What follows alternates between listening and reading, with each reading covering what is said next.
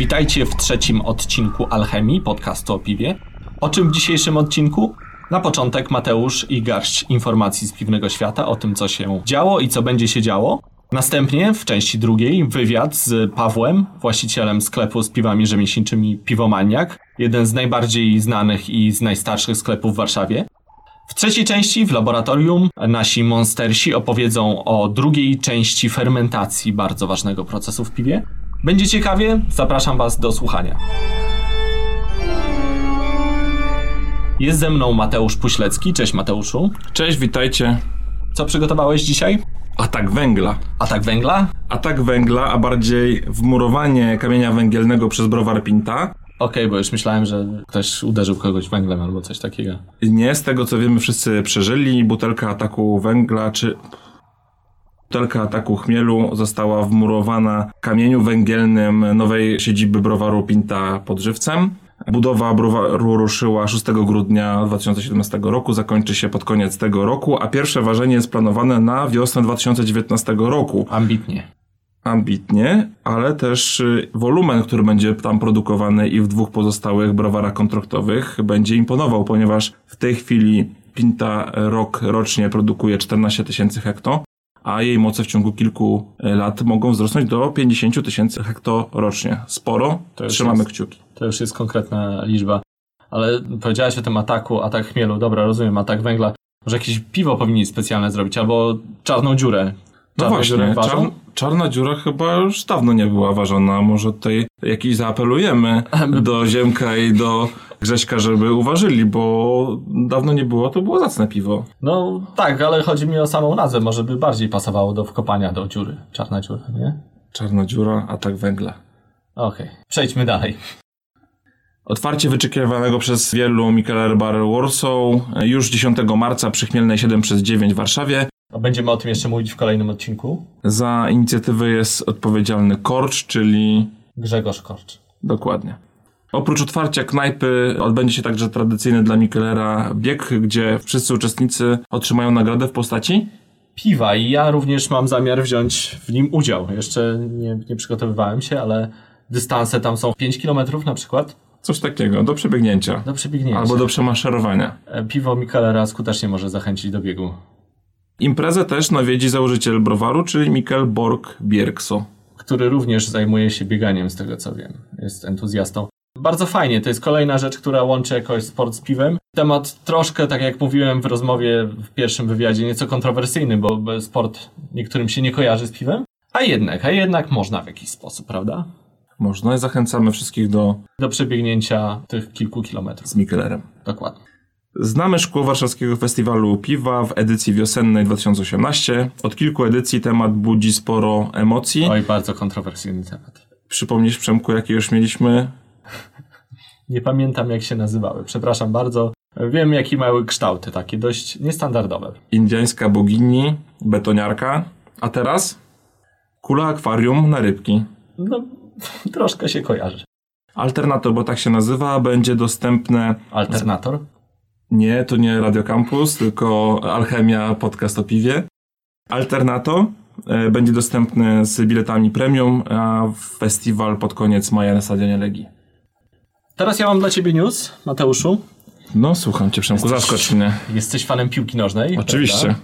No i teraz wyobraź sobie, że powstała narodowa reprezentacja piłkarska browarów rzemieślniczych Polski Kraft. Długa nazwa. Tak, słyszałem, słyszałem. 13 lutego podobno się zawiązała. Okej, no to nie zaskoczyłem cię. No trudno, w każdym razie mm, jest planowany pierwszy mecz. Będzie to mecz z czarnymi chrząstawa, bo za całą inicjatywą stoi Wojtek Frontczyk, największy fan czarnych chrząstawa. No więc 30 czerwca jest zaplanowany o 11 pierwszy mecz. Ja słyszałem, że e, sędziował będzie najlepszy sędzia wśród piłowarów, czyli niezastąpiony Adam Czogala z Peruna. Reprezentacja przyjęła w ankiecie e, na wydarzeniu taktykę gruby na bramkę i poszykuje do składu jeszcze m.in. bramkarza.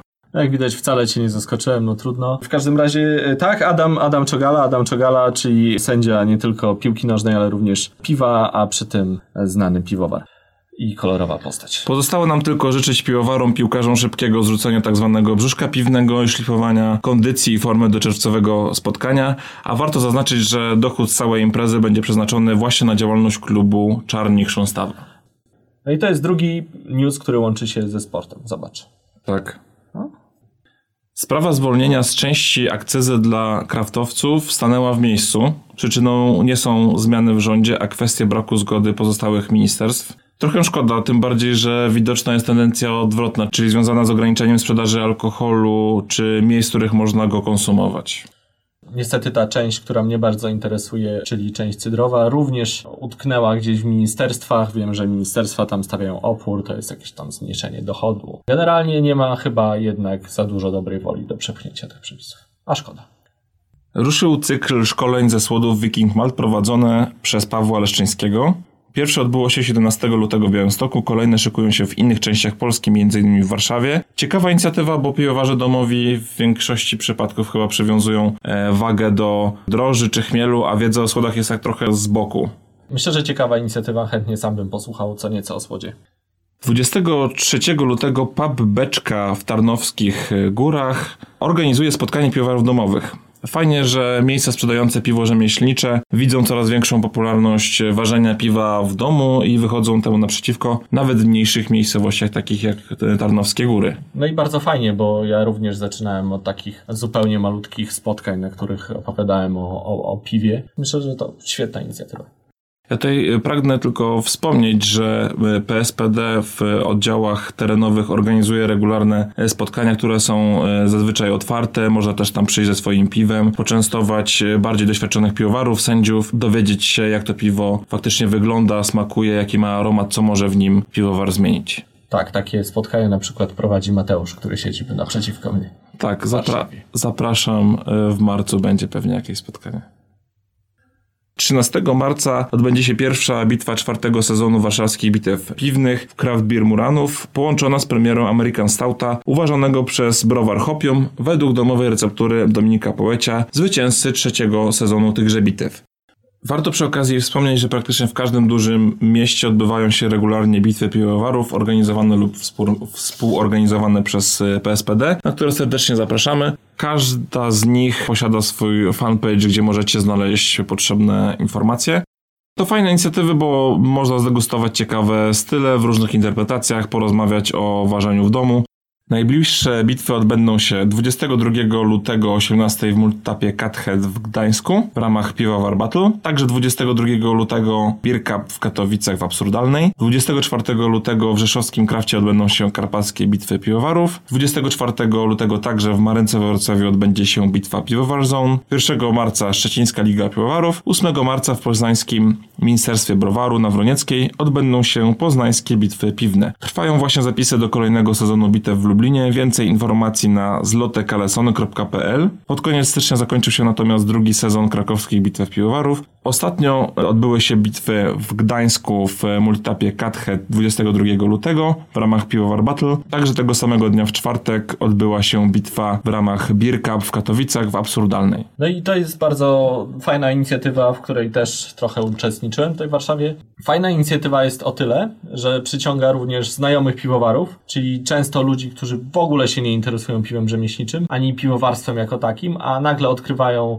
że są takie fajne puby, są trochę inne piwa i rzeczywiście wydaje mi się, że takie bitwy piwne bardzo dużo przyciągają nowych, nowych adeptów osób. piwowarstwa Adeptów. domowego i rzemieślniczego. Dokładnie tak. Przemku, ostatnio powstały fajne dwie grupy na Facebooku. Może opowiesz y, o jednej z nich, czyli o piwnych blogach Esencja. Mogę ci o dwóch nawet opowiedzieć, bo przyznam, że w obu maczałem palce. No cóż, powstały dwie grupy. Pierwsza to jest Piwne Blogi Esencja, czyli grupa, która akumuluje, zbiera wszystkie, no może nie wszystkie, ale te jedne z najciekawszych blogów w jednym miejscu, także zachęcamy do, do śledzenia grupy. Grupy są o tyle lepsze od, od stron, że wydaje mi się, że chyba bardziej Facebook je zaczyna promować, a jeśli wszystko można znaleźć w miejscu, to tylko plus. Mają na pewno lepszy zasięg. Mateusz, specjalista od tego, wie co mówi. Więc wydaje mi się, że warto tam zajrzeć, my też tam jesteśmy. Druga grupa jest bardziej dla cydrowych fanów, nazywa się Cydrowi Rzemieślnicy, więc jeśli ktoś lubi porządne cydry, to również zapraszam, ja lubię. Mateusz nie lubi chyba. Ja lubię bardzo. Byłem u ciebie na degustacji na warszawskim Zapisałeś na festiwalu. grupę? Było super. Zapisałeś się na grupę? Tak. To dobrze. Ja dziękuję, to tyle, jeżeli chodzi o informacje ode mnie. Dziękuję Ci bardzo, Mateuszu. W takim razie przejdziemy powolutku do wywiadu. Tym razem wywiad będzie z piwomaniakiem, czyli Pawłem. Paweł Kociel od lat prowadzi sklep na Alejach Jana Pawła II w Warszawie. Sklep jeden z najstarszych, sklep nagradzany wielokrotnie. Myślę, że to ciekawa rozmowa. Będzie troszeczkę na temat prowadzenia sklepu, czy to jest w ogóle opłacalne, czy warto się w to bawić.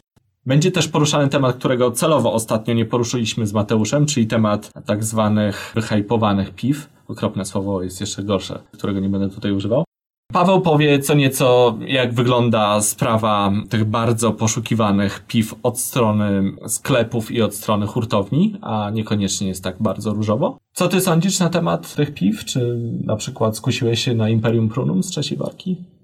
Mam w domu esencję z Imperium A Prunum. jednak. Jeszcze nie próbowałem. Nasz kolega Artur Kamiński z Olsztyna zaproponował, więc Czyli e, pod skorzystałem. Nie, nie pod stołem. Normalnie zapłaciłem za to, za to piwo. Świeżo z, że tak powiem, z fabryki, czyli od Kormorana. Jeszcze stoi, jeszcze nie spróbowałem. Okej, ekscytujesz się tymi wszystkimi premierami?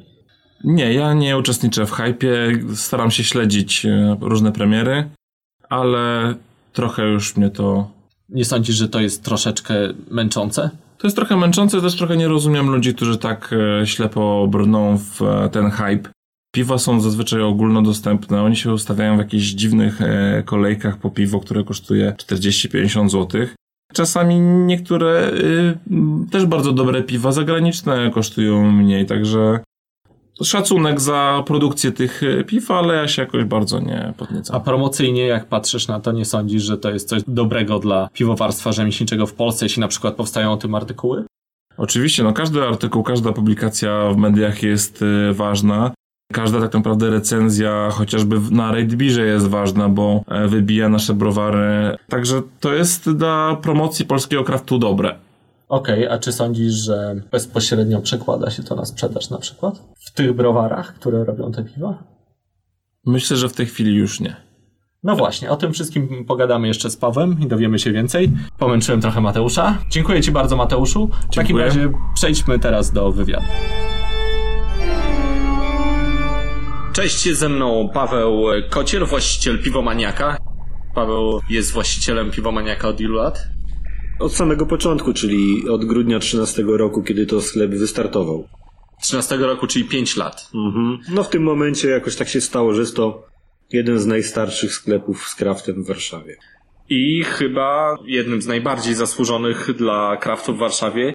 Ja tutaj mam zanotowane sklep roku 2015, sklep roku 2016, sklep roku 2017 według piwnej mapy Warszawy, czyli takiego happeningu prowadzonego przez Michała z e, kilka słów o piwie. Dokładnie tak. No myślę, że w ogóle fajna, wiarygodna jakaś inicjatywa, bo daje możliwość wypowiedzenia się zarówno fanom kraftu, zarówno jakimś osobom uznawanym za ekspertów w tej dziedzinie, więc najbardziej fajnie, tak. No i jest to pewien sukces, bo jednak jest tam na liście około 100 podmiotów, prawda? Więc Tak. rzeczywiście jesteś doceniany.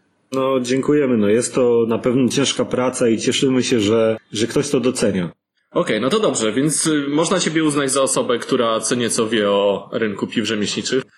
Tak, co nieco wiem, znam jakby jego, wiesz, mniej więcej początki, ponieważ e, wyobraźmy sobie, że w momencie, kiedy otwieraliśmy sklep, na rynku działało, chyba nie pomylę się, jeśli powiem, że pięć polskich browarów rzemieślniczych. Co Ty wtedy sprzedawałeś? E, no wiesz, fajnie było mieć piwa czeskie, jakieś ciekawsze piwa, to znaczy mogły być to niemieckie koźlaki, tak? Ludzie szukali, podobnie jak ja zanim otworzyłem sklep, jakichś ciekawszych piw, prawda? I oczywiście to już się od jakiegoś tam czasu działo, bo już działała Pinta, Artezan wiadomo, oni byli pierwsi. Średnie browary. Tak. Gdzieś tam za- zaczynały się pojawiać już po naszym otwarciu Beerband, koledzy, którzy działali wcześniej w Zielonej Górze w mini browarze Haust, no i właśnie choćby piwa Hausta też można było raz na jakiś czas w sklepie znaleźć. No był to taki okres, który trzeba sobie wyobrazić, bo dzisiaj pewnie jest ciężko. Ciężko sobie wyobrazić y, w momencie, kiedy mamy 1600 premier polskich piw rocznie, tak? I, i browarów y, liczba jest liczona w setki. Masz w takim razie pogląd na to, jak było kiedyś i trzymasz rękę na pulsie, wiesz, co się dzieje teraz. Co według ciebie w tym momencie się sprzedaje? To takie dość oczywiste pytanie. Hmm. E, Coraz trudniej na pewno jest zadowolić konsumenta, odbiorcę, ponieważ, jak to powiedział Platon, wszystko już było. Chodzi o to, że kiedyś każde piwo, każda, każda nowa premiera wzbudzała wielkie zainteresowanie. Dzisiaj osoba interesująca się kraftem nie ma nawet świadomości istnienia wielu browarów, które na rynku już działają. Więc Żartujemy, że docent nie ogarnia już tam. E, No, myślę, że to nie są żarty. No. Swego czasu podjął się ciężkiego zadania, którego na pewno nie jest nikt w stanie ogarnąć, jeżeli to nie jest działalność zawodowa, szczególnie taka na, na, na pełną parą, że tak powiem. E, Dlatego, że naprawdę no, dużo, dużo urosło, choćby w ostatnich dwóch latach, szczególnie w ostatnich dwóch latach, dużo podmiotów, więc nawet browary działające w branży nie znają wszystkich swoich kolegów po fachu. Już nie mówię, że się mają znać po imieniu i, i tak dalej, tylko chodzi mi o same nazewnictwo, prawda, o fakt istnienia jakichś podmiotów. Okej, czyli nowości nie są już wielkim hitem, tak? To może jakieś style, które w tym momencie są najbardziej interesujące. Znaczy myślę, że style, które napędzają piwną rewolucję za granicą też, ale w Polsce e, to, to możemy mówić na pewno, to od zawsze by- było jest e, IPA, India Pale Ale w różnych, prawda, odmianach. I to się nie zmieniło. E, To się nie zmieniło. Drugim takim są piwa ciemne. No tutaj powiedzmy, że stauty w wersjach imperialnych, szczególnie dlatego, że mam wrażenie, że konsumenci szukają w ogóle piw bardzo wyrazistych, czyli mocnych, intensywnych w, w smaku i tak dalej, prawda? Więc w tych dwóch stylach e, pojawia się ich najwięcej, jest jakby było nie najłatwiej, ale oczywiście jakieś wymrażanki, inne barrel aged, y, nawet nie wiem, niech to będzie szkocki ale, e, jakoś ciekawie leżakowany, też jak najbardziej jest piwem ciekawym dla odbiorcy. Natomiast no, jeżeli już mieliśmy postawić na jakieś tam dwa style, to właśnie te, o których wspomniałem, najczęściej kupowane. Czyli w dalszym ciągu bez IPy nie ma żadnego browaru. Nie ma sprzedaży. E, no myślę, że nie. Okej. No to już powiedzieliśmy o tym, że browarów jest bardzo dużo. Nie jesteś też w stanie każdego browaru mieć u siebie. Czym się kierujesz przy wyborze? Na pewno jakością, jaką oferuje dany browar, też w danym momencie, bo wiadomo, że to się potrafi zmieniać. Tak, to już w tym momencie nikt nie jest w stanie mieć e, wszystkich piw, które są aktualnie dostępne na rynku. Choćby dlatego, że browary kraftowe zwiększyły swoją produkcję. Taki przykład podam e, browaru, który kiedyś miał na rynku w danym momencie trzy piwa. Dzisiaj w cenniku mogę znaleźć dwadzieścia kilka piw z tego browaru. Takim już, e, Z czego sporo IPy, które trzeba szybko sprzedać. no tak, tak, w różnych tam, prawda, odmianach, konfiguracjach i tak dalej. Ale faktycznie, no po prostu jest tego już taka, taka ilość, że, że, że nie, no nikt nie jest w stanie mieć wszystkiego. Co więcej, piwa pojawiają się na półkach krócej, bo z tej racji właśnie, o której mówimy, no, no ilości, ilości miejsca na półkach versus ilości piw na rynku. Mm, To powiedz, jeśli pojawia się nowy browar, czym cię musi zaskoczyć, czym cię musi zainteresować, żebyś go wziął do siebie na półkę? E, Czasem rekomendacją są ludzie, którzy ważą piwo. Bo na przykład ktoś ważył gdzie indziej, sprawdził się, prawda, jest znany ze swoich receptur, otwiera nową inicjatywę, no to oczywiście mamy zaufanie, że dalej będą to piwa równie ciekawe jak kiedyś, tak? Oczywiście nowatorstwo też, nie? Tego, tego szukają też e, klienci, konsumenci i jakieś takie nowatorskie podejście do tematu jak najbardziej się sprawdza, przynajmniej na początku. No, potem próbujemy tych piw, weryfikujemy sobie zdanie na ten temat. Często też właśnie staramy się polegać na opiniach osób, które, które uważamy, że mają podobny gust do naszego, że powiedzmy, że się znają, tak? No i są to jakieś takie przesłanki, które pozwalają trafiać z zakupami e, piw. A jakiego piwa byś na pewno nie kupił albo nie wziął do siebie na półkę? No jedyne, co mi teraz przychodzi do głowy, to oczywiście piwa koncernowe, bo, bo sklep zakładałem z myślą taką, że będę miał tylko ciekawe piwa, jakieś rzemieślnicze, że nie będę e, szedł w kierunku tego, co proponują koncerny. Ale Chociaż czy one- są jakieś takie browary, które nie wiem, czymś ci podpadły, albo mają zły marketing, albo coś, że Tak. ty ich nie weźmiesz? Tak, na pewno są takie browary, ale ja też e, nauczyłem się w życiu nie mówić nigdy, bo wszystko się może zmienić, podejście tych ludzi może się zmienić, ich e, piwa mogą się zmienić. Natomiast oczywiście w tym momencie istnieje nagląca potrzeba stosowania ostrej selekcji, ponieważ mm, powiedzmy są osoby, które gdzieś tam ważyły sobie piwo w domu, niekoniecznie bardzo długo.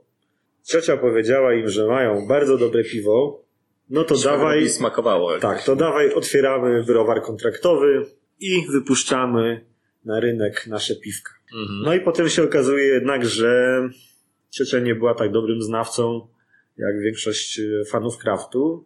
W związku z czym te piwa no, nie znajdują swoich odbiorców. No i my też mamy świadomość, że na fali popularności kraftu różne podmioty, różni ludzie mogą chcieć wypuszczać swoje jakieś tam piwa. Być może jedni z przyczyn takich, że no nie wiem, chcą, chcą te piwa komuś pokazać, bo uważają, że są dobre, a nie zawsze tak może być.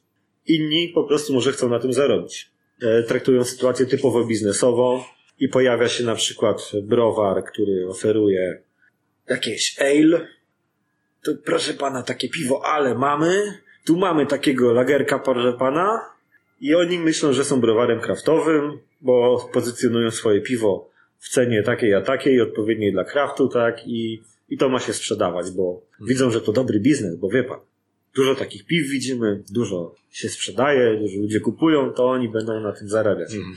No ale to mm, chyba od razu można poznać takie, takie, takie inicjatywy i oczywiście one nie znajdują uznania w, nas, w naszych oczach. I raczej do siebie nie trafia. I nie trafiają w tym momencie na pewno. Okej, e, patrząc z perspektywy sprzedażowo-promocyjnej, jakie błędy twoim zdaniem robią browary, przez co ich piwa się słabiej sprzedają? Masz takie przemyślenia? No jest to na pewno jakiś złożony proces i, i pewnie bardziej głowią się nad tym same browary, którym te piwa się nie sprzedają, ale e, oczywiście to, co wpływa na sprzedaż piwa, no to, to na pewno jest nie tylko samo piwo, ale też jego otoczka. Może to być etykieta.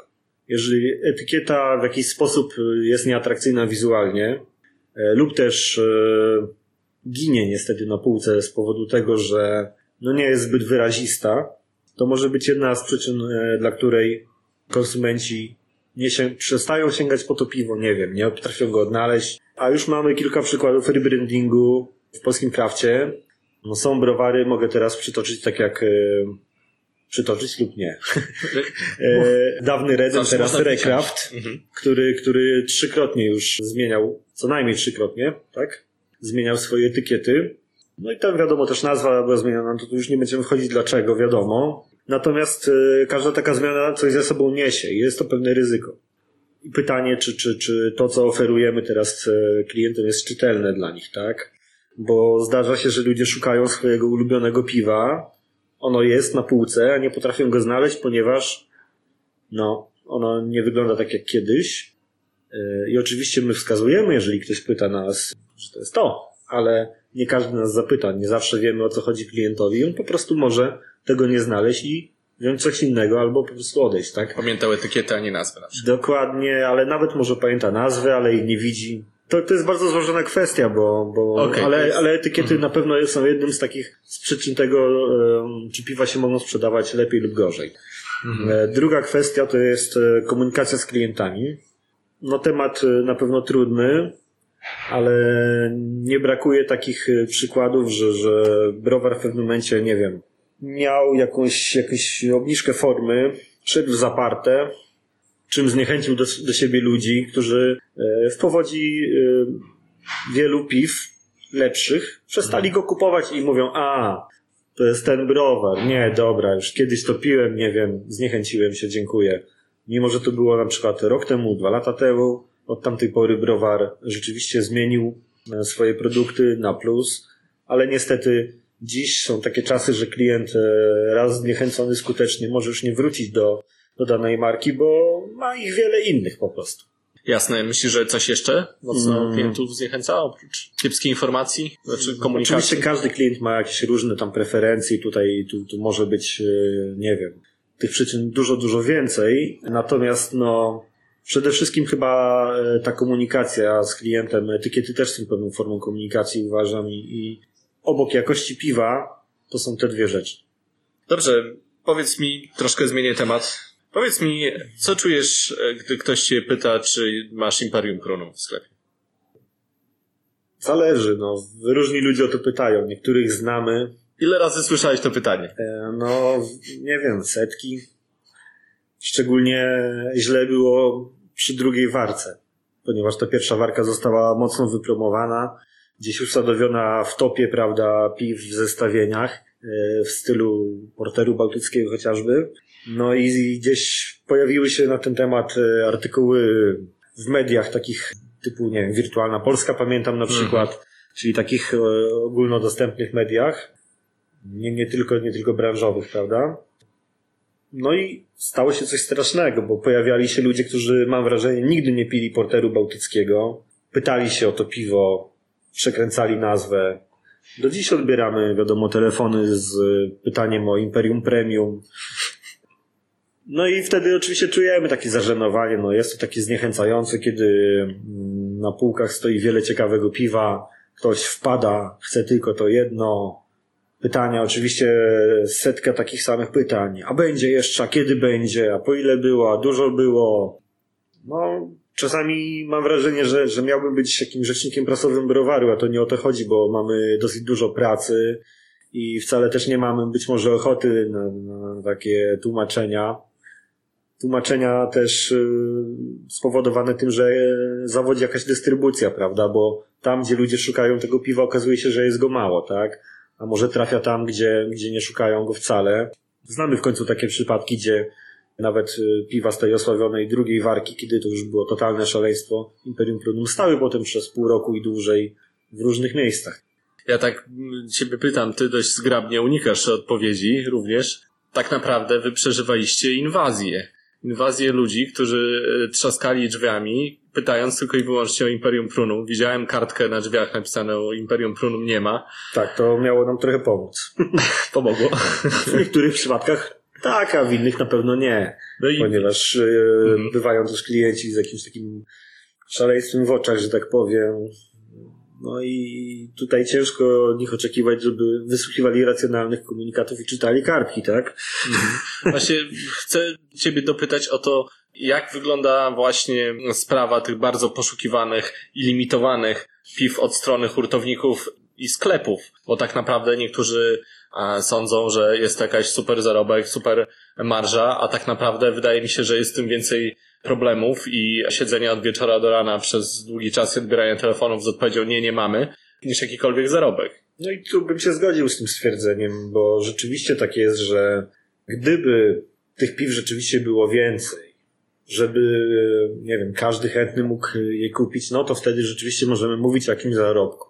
A jeżeli realia są takie, że wiele sklepów dostaje na przykład samca alfa, jedną, dwie, góra pięć butelek, no to y, o jakim zarobku tutaj mówimy? Bardzo przepraszam. No ja bym wolał nie zarobić powiedzmy tych przysłowiowych 100 złotych na tym całym zamieszaniu i mieć spokój przez dwa dni, prawda? A nie odbierać e, setkę telefonów i, i zresztą ludzie, którzy dzwonią, no mają różne podejście. Jedni mówią, no, no sorry, no trudno, przepraszam, nie wiem, no nie udało się, nic się nie stało, ale próbowałem, tak? Inni będą tacy, jak e, tam kiedyś czytałem właśnie, jeżeli chodzi o Imperium Prunum i zapytania do browaru Kormoran, gdzie było straszenie policją, nie wiem, powoływanie się na wpływy w rządzie, w Sejmie, żeby tylko zdobyć tą butelkę upragnionego piwa, które nie wiem czemu miało służyć, bo nie wiem, czy wypiciu, no wręcz. Bardziej jako chyba święty gral, nie wiem, nie wiem. Ciężko mi wyrokować, co, co kieruje niektórymi ludźmi. Nie dajesz się ponieść tym emocjom. Staram się. Piłeś? Wiesz co? Czasami jest tak, że jeżeli rzeczywiście te negatywne emocje związane z takim piwem zaczynają brać górę, to ty Mhm. już nie masz na nie ochoty. Więc pytaj mnie konkretnie, która warka, którego piwa, to ci odpowiem, że tak lub nie. Ale fakt, zdarza się, że, że już nie masz ochoty tego pić. Zapytam z innej strony, czy jeśli ktoś szuka Imperium Prunum, na przykład, bo skoro już zaczęliśmy mówić o tym piwie, chociaż takich piw jest jeszcze To parę. jest kilka. Jeśli ktoś szuka Imperium Prunum, a usłyszy, że nie ma, czy wybiera coś innego z Kormorana? Nie. Czyli krótko mówiąc, nie jest to specjalna promocja browaru. No nie. Chciałem teraz nawiązać do rozmowy docenta z Grzegorzem Zwierzyną, Mhm. gdzie padły słowa na temat sklepów specjalistycznych. Mhm. O tym, że będą miały coraz trudniej ze względu na to, że krafty wchodzą do sieci, do Mhm. marketów. Czy podzielasz ten pogląd? E, Myślę, że tak. Natomiast e, trzeba na wstępie zaznaczyć jasno, że sklepy specjalistyczne w ogóle mają od początku trudno. Pamiętajmy, że tak jak my na przykład budujemy e, swój sklep w oparciu tylko i wyłącznie o piwo rzemieślnicze. Nie mamy żadnych wódek, papierosów, suszonej wołowiny, nie wiem, totolotka, czegokolwiek. Wąsko, krótko mówiąc. Tak, tylko wąsko. Takie było nasze założenie od początku. Chcieliśmy robić to, co nas interesowało. Nie chcieliśmy się zajmować rzeczami, na których się nie znamy, więc e, skupiliśmy się na krafcie i pomyślałem sobie, albo to wyjdzie, albo nie. No, no to będzie taka próba i zobaczymy, tak? Okazało się, że wyszło, ale też z drugiej strony e, muszę tutaj jasno i wyraźnie powiedzieć, że nie jest to dochodowy biznes. Mamy tutaj bardziej do czynienia z jakąś, jakimś rodzajem pasji, która pozwala coś tam zarobić. Na to na pewno się nie dorobić. Na pewno dorobić się można garba, bo, bo jest to praca bardzo ciężka, tak jak innych osób, które pracują związane są z piwem kraftowym. Jest to praca po kilkanaście godzin dziennie, również w dni, które klienci nazywają wolnymi. Czyli jeżeli sklep jest nieczynny, na przykład w niedzielę, dajmy na to, to nie znaczy, że ja nie pracuję, bo prowadząc firmę, wyszukując piwa na rynku, poświęcam bardzo dużo czasu, godziny naprawdę spędzam na tym, w poszukiwaniu różnych piw w cennikach. No, potrzeba uzupełnić ofertę, tak. Więc jest na pewno ciężko. Nie jest finansowo jakoś e, specjalnie w Polsce w ogóle prowadzenie takiego małego biznesu. Już nie skupiam się tylko na, na sklepie z piwem, ale podejrzewam każdym spożywczym i tak dalej. Nie jest czymś bardzo dochodowym, naprawdę. Jak ktoś nie wierzy, niech, niech otworzy i wtedy się przekona. E, Natomiast czy będzie teraz trudniej? Będzie. Będzie trudniej, bo jeżeli klienci nie będą chcieli nadkładać drogi, żeby jechać, prawda, po, po dobre piwo do sklepu, tylko zejdą sobie do spożywczaka gdzieś tam, nie wiem, na, na, na, parterze swojego bloku, czy, czy pójdą do jakiegoś tam marketu na osiedlu, kupić, e, dajmy na to, atak chmielu. e, Albo książęcy IPA. no to to tak, to już, to już myślę, że ktoś, kto pije kraft, to nie da się na to nabrać. No ale, ale okej, ale będą piwa kraftowe, które będą, są już szerzej dostępne i będą jeszcze szerzej, tak? To, to okej. Myślę, że, że tutaj znowu jakimś wyzwaniem będzie jeszcze węższa specjalizacja, tylko pytanie, na ile to biznesowo pozwoli, pozwoli przetrwać. Natomiast, no tak jak mówię, gdybym się kierował takimi czysto biznesowymi sytuacjami, to myślę, że sklepu już by nie było. Bardziej wynika to też z pasji, z tego, że, że gdzieś nas cieszą te nowe piwa, że, że też się nimi cieszymy i, i to powoduje, że, że trwamy, bo praca jest ciężka, praca nie jest jakoś wynagradzana w jakiś tam, nie wiem, należyty powiedzmy sposób. Czasami są miesiące, że się dokłada do wszystkiego, tak? Czasami Mhm. się zarabia. Wiadomo, są duże podatki i inne takie sprawy, jak to w Polsce, więc tak jak mówiłem, no, no łatwo nie jest, na pewno. E, Czy w takim razie poleciłbyś komuś w tym momencie otwieranie sklepu specjalistycznego? No myślę, że powiedziałem przed chwilą, że nie. Co do jeszcze, tylko może co do tej konkurencji marketów, to jakoś bardzo się jej nie obawiam, bo te piwa już de facto są w marketach. Ta, ta zapowiedź, że, że będą szerzej. A sklepy 24 na przykład? Nie wiem, nie mam w ogóle doświadczenia w prowadzeniu takiego powoli. sklepu. Wchodzą, wchodzą, no okej. Natomiast ten przyszłość jest tak naprawdę otwarta, nie wiadomo, bo kwestią jest zawsze wybór, prawda? To, czego klient oczekuje. Jeżeli przychodzi do nas, wie, że ma selekcję najciekawszych piw, ma na bieżąco nowości, ma tych piw dużo, może sobie wybrać dowolny koszyk, nie wiem, smaków, stylów. Ja kiedyś się spotkałem ze sklepem, w którym było dużo piwa, były one poustawiane inaczej niż u nas. U nas są stylami, prawda? Więc każdy styl jest jakoś tam, staramy się, żeby był reprezentowany godnie. A, a była sytuacja, że byłem w sklepie, gdzie było kilkaset butelek i było jedno ciemne piwo. Jak się okazało. No widzisz, i tutaj dochodzimy do tego momentu, tym razem nie zadaję pytania, tylko się wtrącam w Mhm. rozmowę. Dochodzimy do tego momentu, w którym są winiarze, którzy są też mocno podgryzani przez markety, ale bronią się czym? Po pierwsze swoją wiedzą, tym, że rzeczywiście dobierają sami te wina, Mhm. że nie jest to z z rozdzielnika te wina trafiły Tak, tak, i tak. to, co było akurat tańsze, tylko rzeczywiście po pierwsze selekcją, po drugie poradami, po, po trzecie Tak. tym, że oni rzeczywiście robią to z pasją, potrafią doradzić i wnoszą coś więcej niż sama tylko cena. Dokładnie, no w markecie po pierwsze nigdy nie będziemy mieli informacji o tym, co jest na półkach, tak jak my działamy jakoś aktywnie w internecie, czyli na naszych stronach publikujemy wpisy z nowych dostaw, klient ma wiedzę to, co do nas dojechało, jak, jakie nowości, czego się spodziewać mniej więcej. Po ofercie, tak jadąc do marketu, no tak naprawdę skazujemy się na ten gorszy wybór. Na to, co się dogadali. Na to, co się dogadali, na, na dużo mniejszy wybór, na piwa popularne, które się już nie sprzedają, bo, że tak powiem, każdy je pił. Niestety tendencja jest taka, że browary tak wychowały sobie klientów, że chcą pić ciągle nowe piwa, więc e, ja przewrotnie powiem, że to browary mają w tym momencie problem większy i to one szukają kolejnego kanału dystrybucji, e, bo zostają z piwem. Na rynku, w którym pojawiło się bardzo wiele tych podmiotów, mają problem ze sprzedażą piwa. Rynek się nasycił. Rynek się nie tyle nasycił, co nie rośnie tak szybko, jak rośnie liczba podmiotów, które by oferowały to piwo. I to jest to, co wspomniałem też Czyli wcześniej. więcej browarów niż konsumentów. Więcej browarów. W ramach tych browarów jest coraz więcej piw. Sytuacje są, kiedy, kiedy mamy browary, prawda, to czołowe, które wypuszczają po 20, nawet do 30 nowych piw rocznie. Do tego ważą jakieś piwa stare, wracają do, do tych swoich receptur. Konsument generalnie nie jest w stanie pić dużo więcej, chociaż stara się pewnie i, i nawet trochę pije więcej, ale no, no nie da się po prostu pewnej granicy przeskoczyć. A liczba tych nowych odbiorców niestety nie rośnie tak szybko. I no tutaj jest taka jeszcze moje spostrzeżenie, że o ile browary nie będą pracowały z jakimiś, działając lokalnie na przykład, w swoim środowisku z, z konsumentami, nie będą mówiły, hej, słuchajcie, jesteśmy stąd, a stąd i ważymy tutaj takie fajne piwo. Ludzie z okolicy, zainteresujcie się tym. To jest e, prawdziwe, fajne piwo z waszego regionu. Nie wiem, identyfikujcie się z nim, może wam będzie smakowało. Spróbujcie. E, Dopóki takie działania nie będą podjęte, a browary będą działać tak jak teraz, to możemy powiedzieć o kolejnym ich błędzie. Będą działały tak jak teraz, czyli okej, uważyliśmy nasze piwo, to wysyłamy, ciach, ciach, tak, do hurtowni, do hurtowni, tam, ciach, ale w pewnym momencie gdzieś to piwo stoi, po prostu jest bariera. Półki nie są z gumy, hurtownie, ich magazyny nie są z gumy.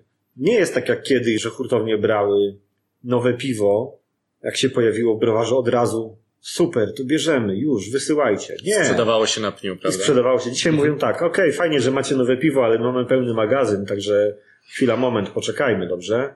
Browar robi nowe piwo i od razu na wstępie ma problem z jego sprzedażą. Gdzieś to wszystko wolniej się niestety posuwa. I tak jak mówię, no jeżeli będzie działanie tylko w ten sposób, że wysyłamy tymi utartymi kanałami, no to, to, to się kiedyś zatka, prawda? Będą zatory po prostu, również zatory płatnicze jakieś, które już są na rynku. Ja mogę podać tylko przykłady browarów, które fajnie sobie radzą i dużo sprzedają w regionie, tak jak e, browar zakładowy na Lubelszczyźnie, tak jak browar Łańcut też e, u siebie. Na Śląsku też to chyba Tak, całkiem no, nieźle działa. też, też e, z tego co, co mi wiadomo Nepomucen. No, no są takie przykłady pozytywne i rzeczywiście to się udaje i nie jest powiedziane, że gdzieś tam ludzie na, dajmy na to, tak zwanej prowincji e, nie będą w stanie kupować tego, tego droższego piwa trochę, bo, bo jednak są przykłady, które pokazują, że są w stanie. Więc no, no ten problem e, sklepów wynika też po części z jakichś problemów browarów. No, no, generalnie jest to problem złożony i nieuwarunkowany tylko i wyłącznie tym, że piwo będzie trafiało do marketów rzemieślniczych. Okej, Paweł, twoje ulubione piwa. Lżejszy O temat. Boże. To poproszę jakieś łatwiejsze pytanie, bo właśnie widzę, Okej, że, dobra. widzę, że doszliśmy do tych trudnych pytań. E, Zbliżamy się już do końca naszego wywiadu, to może inne pytanie na rozluźnienie. Co piwomaniak robi po godzinach? E, Pracuję? Żadnej pasji? Nie, no, mam pasję. Kurczę, no, szkoda, że tak mało czasu, żeby je realizować, ale oczywiście gdzieś tam zawsze są pasją, są jakieś podróże, prawda, są góry, gdzie człowiek znajduje trochę spokoju, o ile nie dzwoni telefon służbowy, tak, trzeba go wyłączać. No, oczywiście moje pasje też są związane z piwem, bo też jest to jakieś kolekcjonerstwo, prawda, birofilia. No, na pewno się nie nudzę, no, lubię czytać książki, nie wiem. Jest wiele tych rzeczy. szkoda, tak, jak mówię, że, że aż tak mało czasu na nie w tym momencie. Okej, no to życzę jeszcze więcej czasu na swoje pasje i mam nadzieję, że Piwomaniak będzie co roku nagradzany jeszcze w 18, 19, 20. Zobaczymy, Dużo sukcesów. Tak, zobaczymy, co przyniesie przyszłość. Tak naprawdę nikt tego nie wie. Na pewno jest czas na weryfikację pewnych rzeczy na rynku. Na pewno wiele browarów, które działają w tym momencie na, na kredyt, też będzie musiało zweryfikować to swoje istnienie. Tak samo jest ze sklepami, tak jest ze wszystkim. No nie, nie jest to łatwy rynek. Wbrew temu, co się niektórym wydaje, że fajnie na krafcie wszyscy super zarabiają, dorabiają się, to wiele osób się już przekonało, że tak nie jest. Okej, dziękuję Ci bardzo. Wspierajcie lokalne swoje sklepy, bo to jest naprawdę cenna rzecz. Dzięki wielkie. Dzięki. Wywiad dobiegł końca. Z oddali słychać kroki. Powoli zbliżają się dwie tajemnicze, przygarbione postacie. Niezbyt wysokie, trochę potworne. To chyba monstersi. Zbliżają się krok za krokiem do laboratorium.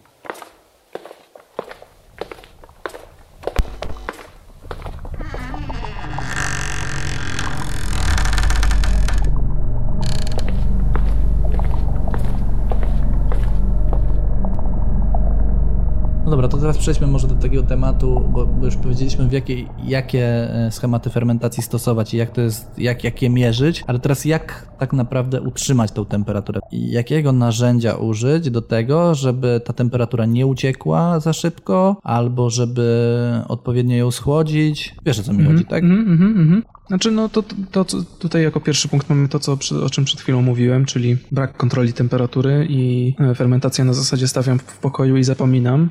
No i to już chyba wyjaśniliśmy wystarczająco.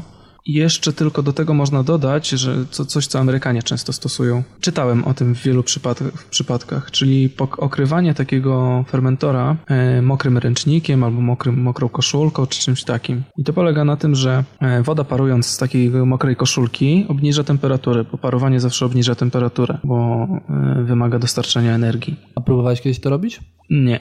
Ja od razu Ja miałem pudło styropianowe, więc y, nigdy tego nie robiłem, ale to ma swoje wady i zalety, no bo wymaga wy- wyższej, jakiejś tam temperatury wyższej, tak żeby ta woda parowała. No i na pewno nie działa w tropikach, gdzie wilgotność powietrza jest wysoka, tak? bo wtedy woda nie będzie miała aż takiej chęci do, do, do parowania. No, więc jest taka niszowa metoda, jak, jak nie macie innej, to chyba się da. Tylko trzeba oczywiście pamiętać o tym, żeby tego t-shirta zmaczać co jakiś czas, co parę godzin, czy tam co To może zróbmy tak. Mhm. Jeżeli ktoś stosuje taką metodę, to niech da znać w komentarzach i, i, i się podzieli efektami, czy rzeczywiście tak, to czy się pomaga. da. Będzie bardzo Jeżeli fajnie. ktokolwiek dosłucha do tego momentu. Dobra, podzielimy sobie, wiesz, na 20 części. Albo to damy na, na, ten, na początku. Kolejną metodą jest stosowanie t- pudła styropianowego. Coś, co jest dosyć popularne w Polsce i coś, co ja stosuję i to coś, co Janek stosuje. Czyli idziemy sobie do sklepu budowlanego, kupujemy arkusze styropianu służące do izolacji ścian. One mają najczęściej 5 cm albo 10 cm grubości. To taki No. 5 cm wystarczy. Nie, Tak, ja taki mam. dziesiątki. I nie musi być też bro- ten, ten, ten szary, może być biały. Nie ma z tym problemu. Dokładnie tak. Budujemy z tego skrzynię takich rozmiarów, żeby wszedł tam fermentor i obok, żeby dało się wstawić 4 1,5 litrowe e, butelki z wodą. A Mhm. właściwie zamrożone butelki. Tak. No i, i co robimy? To, to opowiedz ty może. No i po prostu w trakcie fermentacji co jakiś czas e, wymieniamy sobie te, te wkłady chłodzące, które sobie tworzymy właśnie z, z, tych, z tych petów napełnionych wodą. Znaczy ja akurat korzystam z takich wkładów do, do lodówek e, turystycznych. One są bardzo tanie, a łatwiej się je przytrzymuje w zamrażarce. W sensie można Tak, je jeden są- na drugi. No, Są kwadratowe albo są prosto, prostokątne i Tak. one... Mhm. Jeden na drugi. To rzeczywiście to jest dobry pomysł. No to jest dosyć uciążliwe, tak? No bo trzeba pamiętać o tym, żeby. Bo ja na przykład wymieniam na początku fermentacji dwa razy dziennie, a potem raz dziennie, żeby tą temperaturę trochę podnieść. No prawda jest taka, że trzeba dojść do jakiejś tam wprawy z tym wymienianiem tych petów. Po powiedzmy po 10-15 warkach dochodzisz do takiej wprawy, że wiesz ile i kiedy musisz e, wymienić. Przy każdym szczepie drożdży niemalże, bo to też zależy, jedne, jedne drożdże będą szybciej produkować to ciepło, inne wolniej. E, Ale można dojść do wprawy. No ja zrobiłem tak pewnie w sumie z 50-60 warek stricte w, w pudłach steropianowych non-stop pewnie tak, tak zrobiłem, może nawet więcej. Parę z tych piw wygrało konkursy, parę było na podium, więc, więc chyba działa. Nie no, oczywiście, że działa. No i, i to jest dość popularna metoda, bardzo Tak. dużo piwowarów to stosuje. Tak, bo, to, bo ten, to pudło styropianowe utrzymuje tą temperaturę całkiem nieźle. Jeżeli się to też ładnie zrobi, coś dorobi do tego, to też może być e, jako ładny mebelek. Widziałem, że ludzie sobie to jakoś sklejką oklejają czy czymś takim i robią sobie z tego szafeczkę taką ładną. Tak, ja, znaczy ja akurat trzymam to w piwnicy, więc u mnie mi nie zależy na tym, żeby to wyglądało, ale ty też masz fajnie zrobione, bo masz oklejone cza, czarną taśmą, z tego co pamiętam. Tylko z jednej strony, bo mi się z, e, Skończyła taśma. Skończyła taśma, skończyła mi się cierpliwość. Nie, ja, no, ja na początku sobie okleiłem kartonami, jakimiś tam resztkami kartonów, po to, żeby przy przenoszeniu, bo ja dosyć często się przeprowadzałem wtedy, nie uszkodzić tego, tego styropianu, bo wiadomo, on jest kruchy. No, to jest w ogóle jest dobrze czymś okleić albo pomalować jakimś lakierem, żeby to się nie, nie sypało, bo na przykład u mnie się sypie strasznie. Tak. Mi to nie przeszkadza, bo, bo w piwnicy tam od czasu do czasu raz na rok odkurzę i jest dobrze, e, ale w mieszkaniu no to obowiązkowo trzeba tym czymś e, zabezpieczyć, żeby on się nie kruszył, ten styropian. No i od, od środka na przykład można właśnie tą matą zagrzejnikową y, okleić. Tak, wiem, że właśnie część piwowarów narzeka na to, że mm, one pleśnieją od środka, te pudła. Trzeba rzeczywiście uważać, żeby nie nachlapać tam, a jak nachlepiemy, to żeby to wytrzeć, żeby tam się nie rozwinęły jakieś mikroorganizmy, no bo wtedy raz, że śmierdzi, dwa, że no, nie, nie sprzyja fermentacji zdrowej. Takie Znaczy właśnie dlatego dobrze jest od środka czymś wyłożyć, czymś, co nie jest porowate, tak jak styropian. Ja na przykład E, czyli- wkładam e, deseczkę, No. kawałek deseczki, którą od czasu do czasu wyjmuję z dna i, i ją przecieram albo myję, więc to jest też jakieś, jakieś Okej. rozwiązanie. No ja mam ten ekran zagrzejnikowy tą świecącą stroną. Widziałem że też, że ludzie folię NRC stosują. No, to jest super sprawa. E, nie wiem, ile ona kosztuje, chyba 8 zł za arkusz, prawda? No, to też jakieś groszowe sprawy. No, w jakiejś aptece na pewno można kupić. Za 50 zł chyba można zrobić takie pudło i ono będzie wyglądać całkiem sensownie. Myślę, że nawet jak zajrzycie na jakieś grupy na Facebooku typu uwaga, śmieciarka jedzie, to i za darmo wytrzejcie kilka arkuszy tego styropianu i nie będzie problemu z tym. Można też tak. Jak ktoś No. bardzo chce zaoszczędzić, to pewnie Tak, tak. tak. W sensie, no jest to metoda oszczędna, ale wymaga e, doglądania tego piwa. Ale jest też bardzo skuteczna. Ja, ja bardzo polecam wszystkim, którzy nie chcą wydać kasy, a chcą mieć dobre piwo, to steropianowe pudełko jest obowiązkiem.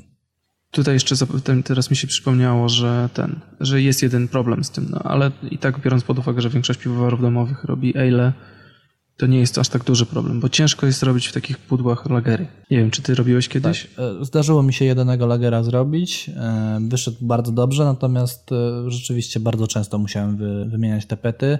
I było to w zimie, gdzie w piwnicy miałem przy otwartym oknie tam z 14-13 stopni, więc ja niedużo musiałem schłodzić to, a i tak musiałem bardzo często je wymieniać, żeby, żeby utrzymać niską temperaturę. Więc da się, ale, ale No ciężko, właśnie, ale jest ciężko. trudniejsze. Żeby No. robić lagery, to potrzebujemy lodówkę tak naprawdę. No.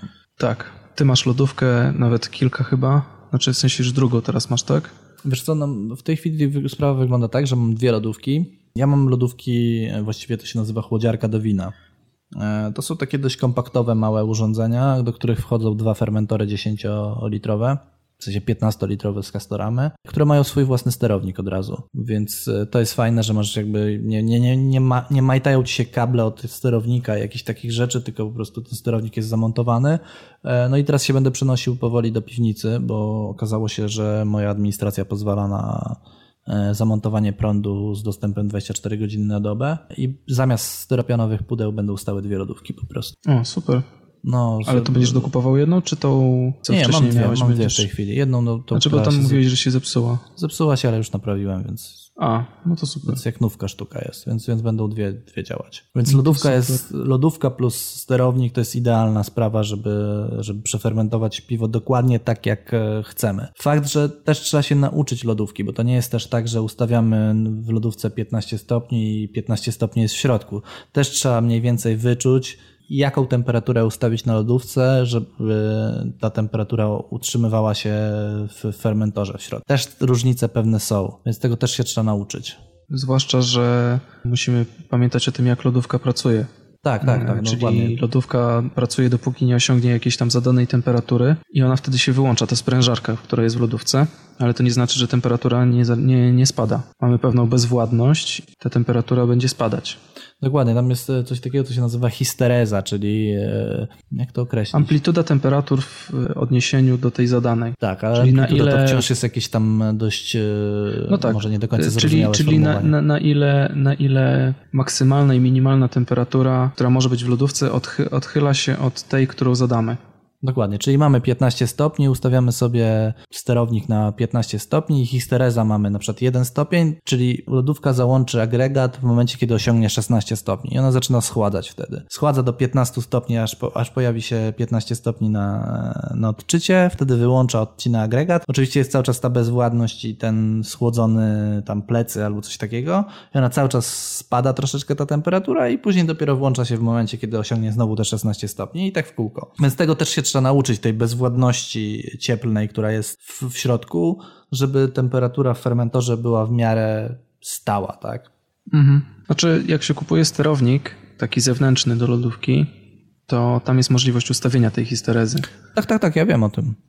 To ten Eee. jeden stopień przyjąłem jako coś, e, żeby pokazać, jak to działa. Mm, Jasne. To znaczy, tu chciałem powiedzieć tylko, żeby nikomu nie przyszło do głowy, żeby nastawiać na, bo tam najniższa jest wartość 1 dziesiąta stopnia. Tak, to wtedy Eee, się non-stop włącza. Tak, i możecie uszkodzić sobie lodówkę. Może po prostu się zepsuć od tego, że za długo działa sprężarka, No, więc nie polecam. Pół stopnia myślę, że to jest odpowiednia e, wartość. Ja taką mam u siebie na lodówce. Okej, e, czyli mamy chyba omówione wszystkie e, metody e, kontroli temperatury, przynajmniej Mhm. te najbardziej popularne, bo pewnie znalazłyby się jakieś niszowe tematy. Tak, na pewno. Ja to widziałem różne dziwne rzeczy, typu chłodzenie na przykład chłodnicą zanurzeniową. Poważnie. Słuchaj, e, Znaczy, można tak zrobić, jeżeli, jeżeli przystosujesz sobie do tego wiadro i odpowiednio to ustawisz, no to pewnie, że się da. No ale to są jakieś już, wiesz, właśnie mega niszowe sprawy albo rzeczy, które kosztują kupę kasy, więc może nie omawiajmy tego typu rzeczy, bo to... Nie, no jasne, oczywiście.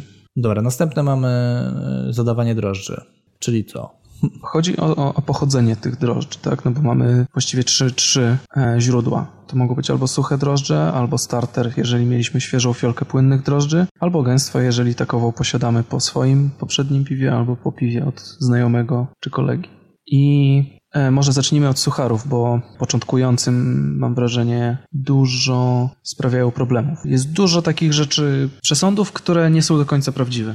Okej, znaczy trzeba powiedzieć w tym, w tym momencie, że większość piwowarów domowych stosuje suche drożdże. Takie, takie ja mam wrażenie, że, że znaczna większość stosuje suche drożdże, dlatego że wydaje mi się, że jest to prostsze do, do obsługi niż e, te drożdże, drożdże płynne. Ja myślę, że Słowo- przede wszystkim są tańsze. Myślisz, że to, to, to, to ma duże znaczenie przy wyborze drożdży? Mi się wydaje, że nie. No nie wiem, tak mi się wydaje, no. Okej, no to być może jest to też czynnik, który, który powoduje, Znaczy, bo wiesz, że... mam na myśli to, że y, ludzie na przykład wydają 300 na jakiś zestaw początkowy, na surowce i tak dalej, i tak dalej. To chcą przeoszczędzić i prze, przeoszczędzają na drożdżach. Nie, no ale wiesz co, jest masa piwowarów domowych, którzy ważą na suchych drożdżach przy 50 warce i uważają, że, że to jest spoko. No. W sensie, znaczy Może i tak, no. suche drożdże są w porządku, jeżeli się dobrze nimi zaopiekujemy na starcie. I ja uważam, że używanie suchych drożdży to zło, ogólnie rzecz biorąc, e, że są one dużo gorsze i piwa na nich wychodzą dużo gorsze.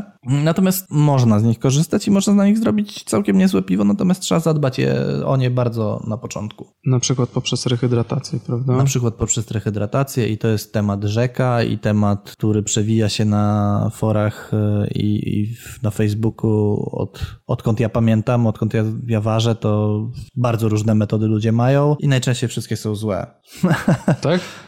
E, Wiesz co, no bo korzystasz z suchych drożdży?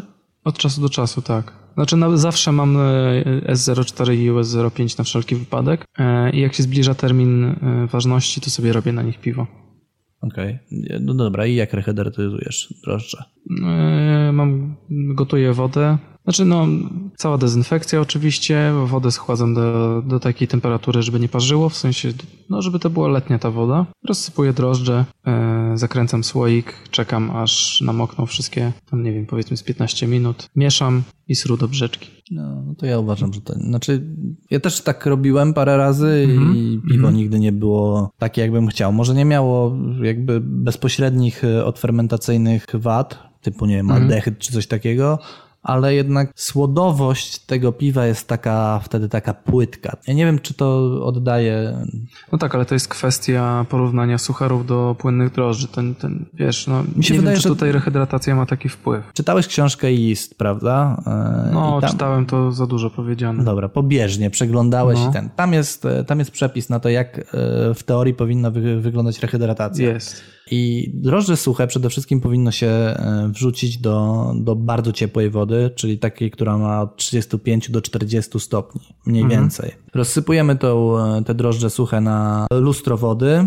Tej wody powinno być mniej więcej 10 ml na, na 1 gram e, drożdży suchych, czyli jeżeli paczka ma chyba 11,5, tak? Mhm, E, to 115 ml. to 115 ml. Rozsypujemy je na, je na lustrze, czekamy około 15 minut, żeby one sobie właśnie powoli na, nasiąkły wodą. Potem powinniśmy je zamieszać i poczekać kolejne od 5 do 10 minut. I po tych 5 do 10 minutach, e, czyli w sumie po 20-25 minutach, powinna się zrobić taka kremowa maś. I w tym momencie jest moment, w którym powinniśmy te, te drożdże zato- zacząć schładać, bo do tej pory to ten, ten przedział temperatury powinien być zachowany. I, i tutaj mm, znowu się odwołam do, do Cześka e, Dziełaka, który poleca e, schładać e, taki, nazwijmy to starter może, w sensie te, te, te drożdże, Aha, dobra. brzeczką Mhm, mhm. którą mamy przygotowaną. I schładzać, schładzać tak, żeby nie stresować drożdży, czyli nie Partiami. więcej niż partiami, nie więcej niż 10 stopni w dół. Czy jeżeli te drożdże przyjmijmy, że mają 35 stopni, a my chcemy je schłodzić do, do tych 15 powiedzmy, to potrzebujemy dwie partie brzeczki, które schłodzą nam e, ten, ten starter e, do, do właśnie do 15 stopni. Czyli nalewamy tyle brzeczki, żeby nam zeszło z 35 do 25 stopni, czekamy tam kolejne 10-15 minut i znowu dolewamy tej brzeczki tyle, żeby one spadły do 15 stopni i dopiero wtedy dodajemy je do, do, do brzeczki. Do brzeczki. Mhm. Strasznie to skomplikowane. Nie chciałbym Strasznie skomplikowane. takiego No, robić. widzisz, mi też się, by się nie chciało, a efekty są e, dużo, dużo lepsze. W sensie ja w ten sposób e, rehydratyzowałem dwa razy drożdże Mhm. i rzeczywiście pierwsza warka na tych sucharach mi wyszła dużo lepiej niż, niż zwykle. No okej, tylko że ja zawsze biorę pod uwagę to, że ta saszetka, z której ja korzystam, jest przewidziana na 20 litrów, a ja to dodaję do 10, nie? No tak, ale mówi się, że generalnie źle zrehydratyzowane drożdże to jest utrata nawet do 50% komórek przecież. Mhm, mhm.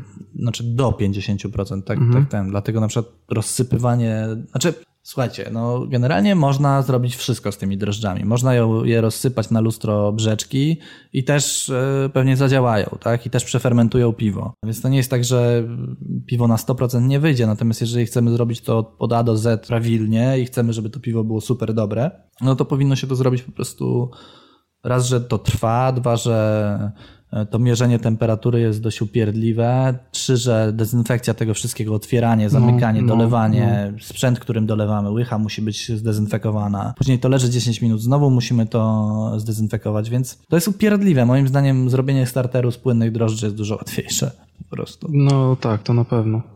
Poza tym płynne drożdże mam wrażenie, że oferują dużo więcej. W sensie te piwa są, na, są lepsze po prostu. Znaczy, moim zdaniem e, różnica między suchymi drożdżami a drożdżami płynnymi najbardziej odznacza się właśnie w, słod- w słodowości, w rodzaju słodowości. Ja nie potrafię Że tego głębsze dobrze... jest, tak? jest taka głębsza, bardziej złożona jest ta słodowość, taka... Mhm. Piwo jest po prostu piwem.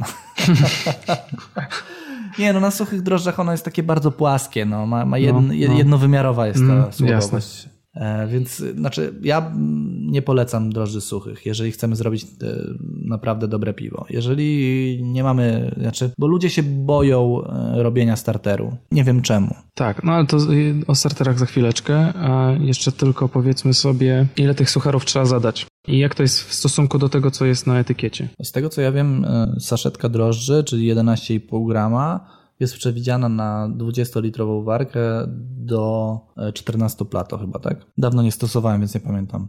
A co jak więcej jest niż 14? To nie wiem, ja bym nie robił w ogóle takiego piwa na sucharach. W sensie ja bym zrobił po prostu piwo lżejsze i zabrał gęstwę. Nie wiem, czy dwie saszetki drożdży coś zmienią. Znaczy ja nigdy takich rzeczy nie robiłem, więc mi się ciężko e, wypowiadać. Okej. No ja ostatnio widziałem na tym, na, na Facebooku w jakiejś tam grupie, już nie pamiętam w jakiej, pytanie, czy, czy jedna saszetka drożdży 20 na dwa, czy jedna saszetka suchych drożdży wystarczy na 20 litrów risa. I pewnie Eee, wsypał jedną i jeszcze mu zadziałało i w ogóle super piwo wyszło. Nie, na szczęście ten, na szczęście zadał to pytanie przed zrobieniem tego, więc tam ludzie go odwiedli chyba w końcu. No ale to nie, nie robimy tak. Nie, no nie, ale rzeczywiście dwie saszetki myślisz, że są w stanie suchych drożdży pociągnąć takie, takie piwo? Wiesz co, no ja robiłem pierwszego swojego risa w życiu na półtorej saszetki. Ale 20 litrów, tak? Nie, 10. 10. 10. Na półtorej. I co? I, wyszło dobrze? No mi smakował bardzo nawet. Mam jeszcze do tej pory butelkę. Trzy lata temu to było. Hmm? Także Okej, no. Wiesz, to jest kwestia tego, czy akurat, czy, czy faza księżyca jest odpowiednia, mam wrażenie. Można robić takie eksperymenty i może wyjść, ale na pewno nie będzie to powtarzalne. No nie, No. zdecydowanie. Ja jestem zwolennikiem Ryzyko. tego, żeby Mhm. minimalizować ryzyko zrobienia złego piwa, bo wiesz, dobre piwo może wyjść w bardzo niesprzyjających warunkach, bo akurat drożdże stwierdzą, że się dobrze w tym czują Tak. i raz na 10 się uda, a w pozostałych 9 przypadkach się nie uda. No. Ja, ja, ja su- generalnie uważam, że suche drożdże przez sam proces e, liofilizacji chyba, tak? To, bo, bo to jest liofilizacja, czyli od, od, odsączanie ich z jakichkolwiek, z jakiejkolwiek wody jest na tyle stresujący dla drożdży, że używając suchary od razu na starcie jesteśmy do tyłu. No, Poza tym one są bardziej zanieczyszczone niż płynne drożdże. no dokładnie. E, Przez to, że w trakcie suszenia tam są monstrualne ilości powietrza prze, przepuszczane, to na suchych drożdżach jest więcej mikroorganizmów niedobrych niż w płynnych. Dobra, nie gadajmy już o sucharach, pogadajmy o jakiejś prawdziwej, Dobrze. dobrej, O czymś- o czymś zdrowej i tak, o, o, o fermentacji porozmawiajmy, a nie o sucharach. Dobra.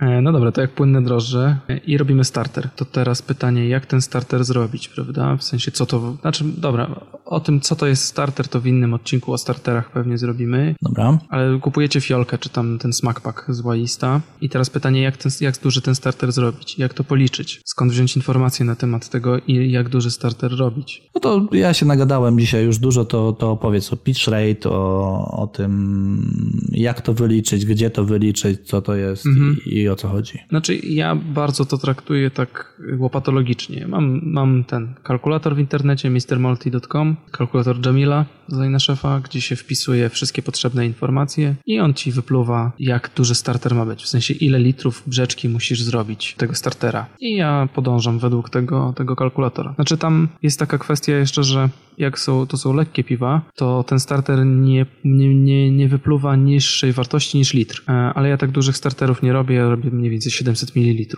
na Okej. powiedzmy dwunastkę, e, 10 litrów dwunastki. Znaczy trzeba zaznaczyć, że ty zawsze robisz mniejsze warki. To są albo Tak, 10, 10 do 12 litrowych. e, Zawsze 10-litrowe. Zawsze 10 litrowe. Mhm, no. mhm. no to potrzebujesz dwa razy mniej drożdży niż e, ta standardowa wielkość 20 litrów, prawda? Tak, tak. Więc dwulitrowy starter do 20-litrowej warki chyba zwykle się robi, nie? E, Wiesz co, no Czy półtora? ja jak, ja jak robiłem 20-litrowe warki, jeszcze to robiłem półtora albo, albo dwa litry właśnie. Mhm. Mm, I często robiłem dwustopniowy, czyli najpierw w, w litrze, później dolewałem jeszcze, jeszcze litr. Mhm. A, a teraz robię, jak robię 10-litrowe głównie warki, albo też tam 12-litrowe, no to zawsze, ale to zawsze robię litrowy starter. Taki standard już. Mówi się, że, że w litrowym starterze chyba niewiele tych droży się może namnożyć, jeżeli, te, jeżeli fiorka jest e, zdrowa. Tak mi się wydaje, że tam jest taki wykres, który mówi, że tych drożdży jest tyle, żeby ten litrowy starter bez problemu przejeść, nie namnażając się. Okej. Natomiast mi się wydaje, że nawet jeżeli te drożdże się nie namnażają, to w jakiś sposób e, przyzwyczajają się do, e, do brzeczki. Zaczynają jeść, trochę się rozruszają. Dokładnie tak. I fermentacja z, ze startera w porównaniu do fermentacji prosto z fiolki, nawet jeżeli one się tam nie namnażają w tym starterze, jest po prostu nieporównywalnie inna i nie, nieporównywalnie szybciej e, startuje. Fermentacja jest dużo zdrowsza, więc starter to jest dla mnie obowiązek, bez względu. Nawet jeżeli robię dziesiątkę, to, to robię starter zawsze. No tak, no ja, ja raz starteru nie zrobiłem, ale to było piwo 4 BLG. Wtedy prosto z, z fiolki. Wiesz co, wlałem. Ja nie, ja nie zrobiłem startera ostatnio, jak robiłem szóstkę Mhm. i mi drożdże nie No wystartowały tak, z tak, tej pamiętam, fiolki. opowiadałeś mi o tym. Więc, e, więc to mnie utwierdziło w przekonaniu, że starter musi być po prostu. No dobra, a y, robiłeś kiedyś wajceny z, z Prosto z fiolki? Znaczy z, z drożdży płynnych na, na początku. I czy No, robiłeś starter wtedy? Wiesz co, e, musiałbym sięgnąć do, do swoich e, zapisków, bo na pewno zdarzyło mi się kilka razy, w ogóle zdarzyło mi się kilka razy robić e, piwo prosto z fiolki, tylko że to nigdy nie było, znaczy nigdy nie, to, nie, to nie było piwo, które wyszło super dobrze, bo, bo podejrzewam, że zmierzasz do tego, czy underpitching taki przy wajcenie, o którym dużo ludzi mówi, że, że pomaga w produkcji estrów bananowych, Mhm. czy, czy, czy u mnie się to sprawdziło, więc u mnie się to nigdy nie sprawdziło. Jak robiłem dwa wajceny, które, w którym zrobiłem underpitching, nie pamiętam, czy to było prosto z fiolki, czy to było z jakimś mniejszym starterem, czy z mniejszą ilością gęstwy. E, w każdym razie u mnie, się, u mnie się to nie sprawdziło. Ta fermentacja po prostu była niezdrowa i wychodziła mi jakaś farba emulsyjna albo jakieś takie Okej. rzeczy. Ja jestem zwolennikiem tego, żeby poziom estrów bananowych i poziom goździka regulować e, temperaturą fermentacji, temperaturą zadania drożdży, sposobem zacierania, gdzie goździka można wyciągnąć przy, przy dobrej, No tak. długiej przerwie ferulikowej. Więc ja jestem tego zwolennikiem. U mnie, u mnie underpitching się nigdy nie, nie sprawdził. Okej, no ja nie mogę nic powiedzieć na ten temat, bo ja nigdy Wajcena jeszcze nie robiłem i nie zamierzam. wiesz, dużo osób w internecie pisze, że im się to sprawdza, no, Mhm. więc, więc być może ma to sens. Natomiast w moim przypadku to się nigdy nie No sprawdziło. tak, było pytanie jeszcze co innego, jakie tam są inne aspekty, prawda? No I- dokładnie. Ich procesu. Ja generalnie jestem zwolennikiem tego, żeby zadać trochę więcej drożdży niż potrzeba rzeczywiście, niż żeby zadawać tych drożdży mniej. Mhm. Mm, Z tego względu, że oczywiście za dużo drożdży, dużo za dużo drożdży to też nie jest dobry pomysł, bo, bo wtedy też są efekty uboczne, tak? I też to, to fermentacja nie przebiega dobrze. Natomiast jeżeli damy ich trochę za dużo, to, to raczej się nic nie powinno stać. A jeżeli damy ich trochę za mało, no to już, to już się robi, e, robi problem. Ja w ogóle, wiesz co, moje podejście do, do zadawania gęstwy jest dość takie, nie wiem jak to określić, ja zadaję drożdże na oko. Wyrobiłem sobie już jakiś tam swój nawyk i wiem ile mniej więcej drożdży potrzebuje brzeczka, którą mam, żeby przefermentować e, cukry i mam taką zasadę, że zadaję do 12-litrowej brzeczki o ekstrakcie 14 plato 80 ml gęstwy.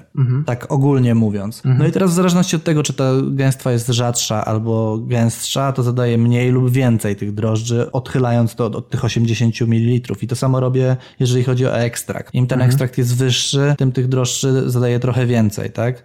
E, Im jest ich mniej, tym zadaję, znaczy, im ten ekstrakt jest niższy, zadaję ich trochę mniej. To samo robię jakby z wiekiem gęstwy. Im gęstwa jest e, starsza, tym tych drożdży dam zawsze trochę więcej, tak? Natomiast 80 ml to jest taki mój standard. Tyle zadaję drożdży po prostu. Okej. I sprawdza mi się to.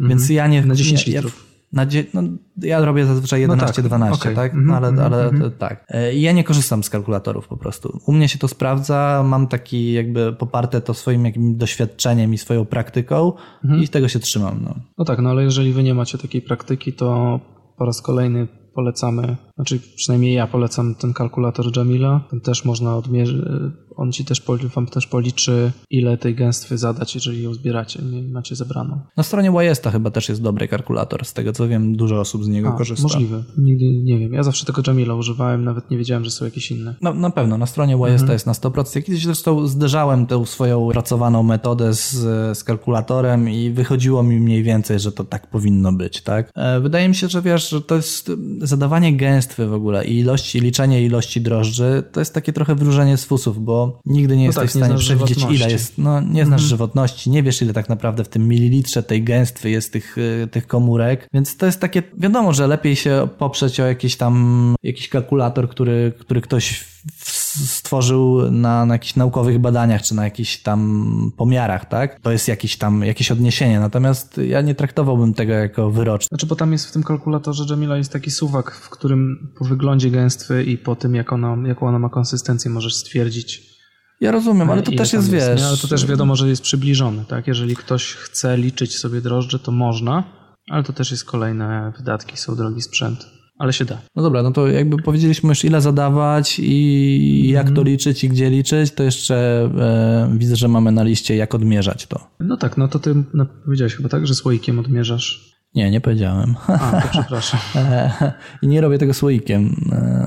Ja mam taką, ja akurat mieszam chochelką, mam taką małą chochlę, która ma 20 ml. I ja po prostu ilość, jakby wielokrotność e, tej łychy zadaję. Znaczy, jeżeli mam zadać 90 ml, to wiadomo, że za- zadaję 4 i, i połowę tego, tak?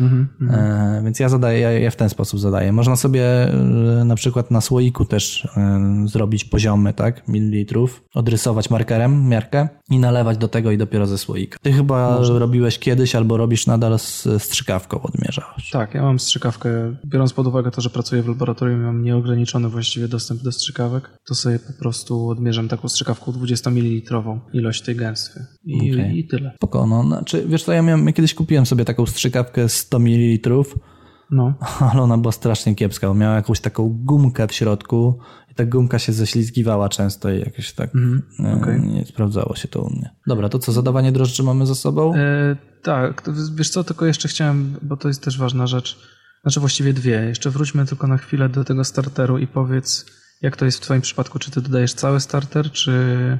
Tak, ja dodaję cały starter. Zdarzyło mi się chyba dwa razy mm, zlewać e, rzeczkę z, nad, z nadgęstwy i zadawać tylko gęstwę, ale tak to zazwyczaj zadaję cały starter i nie zauważyłem, żeby, żeby miało to jakiś duży wpływ na, na piwo. Znaczy wiesz co, ja generalnie staram się ważyć piwa, na których mi zależy i piwa konkursowe na gęstwie. Na gęstwie. Okej. Zazwyczaj tak się staram wycelować e, w kalendarz ważenia, żeby jednak mieć gęstwę. Okej, no, no, no ja zlewam. Ty zlewasz. Okay. Ja zlewam.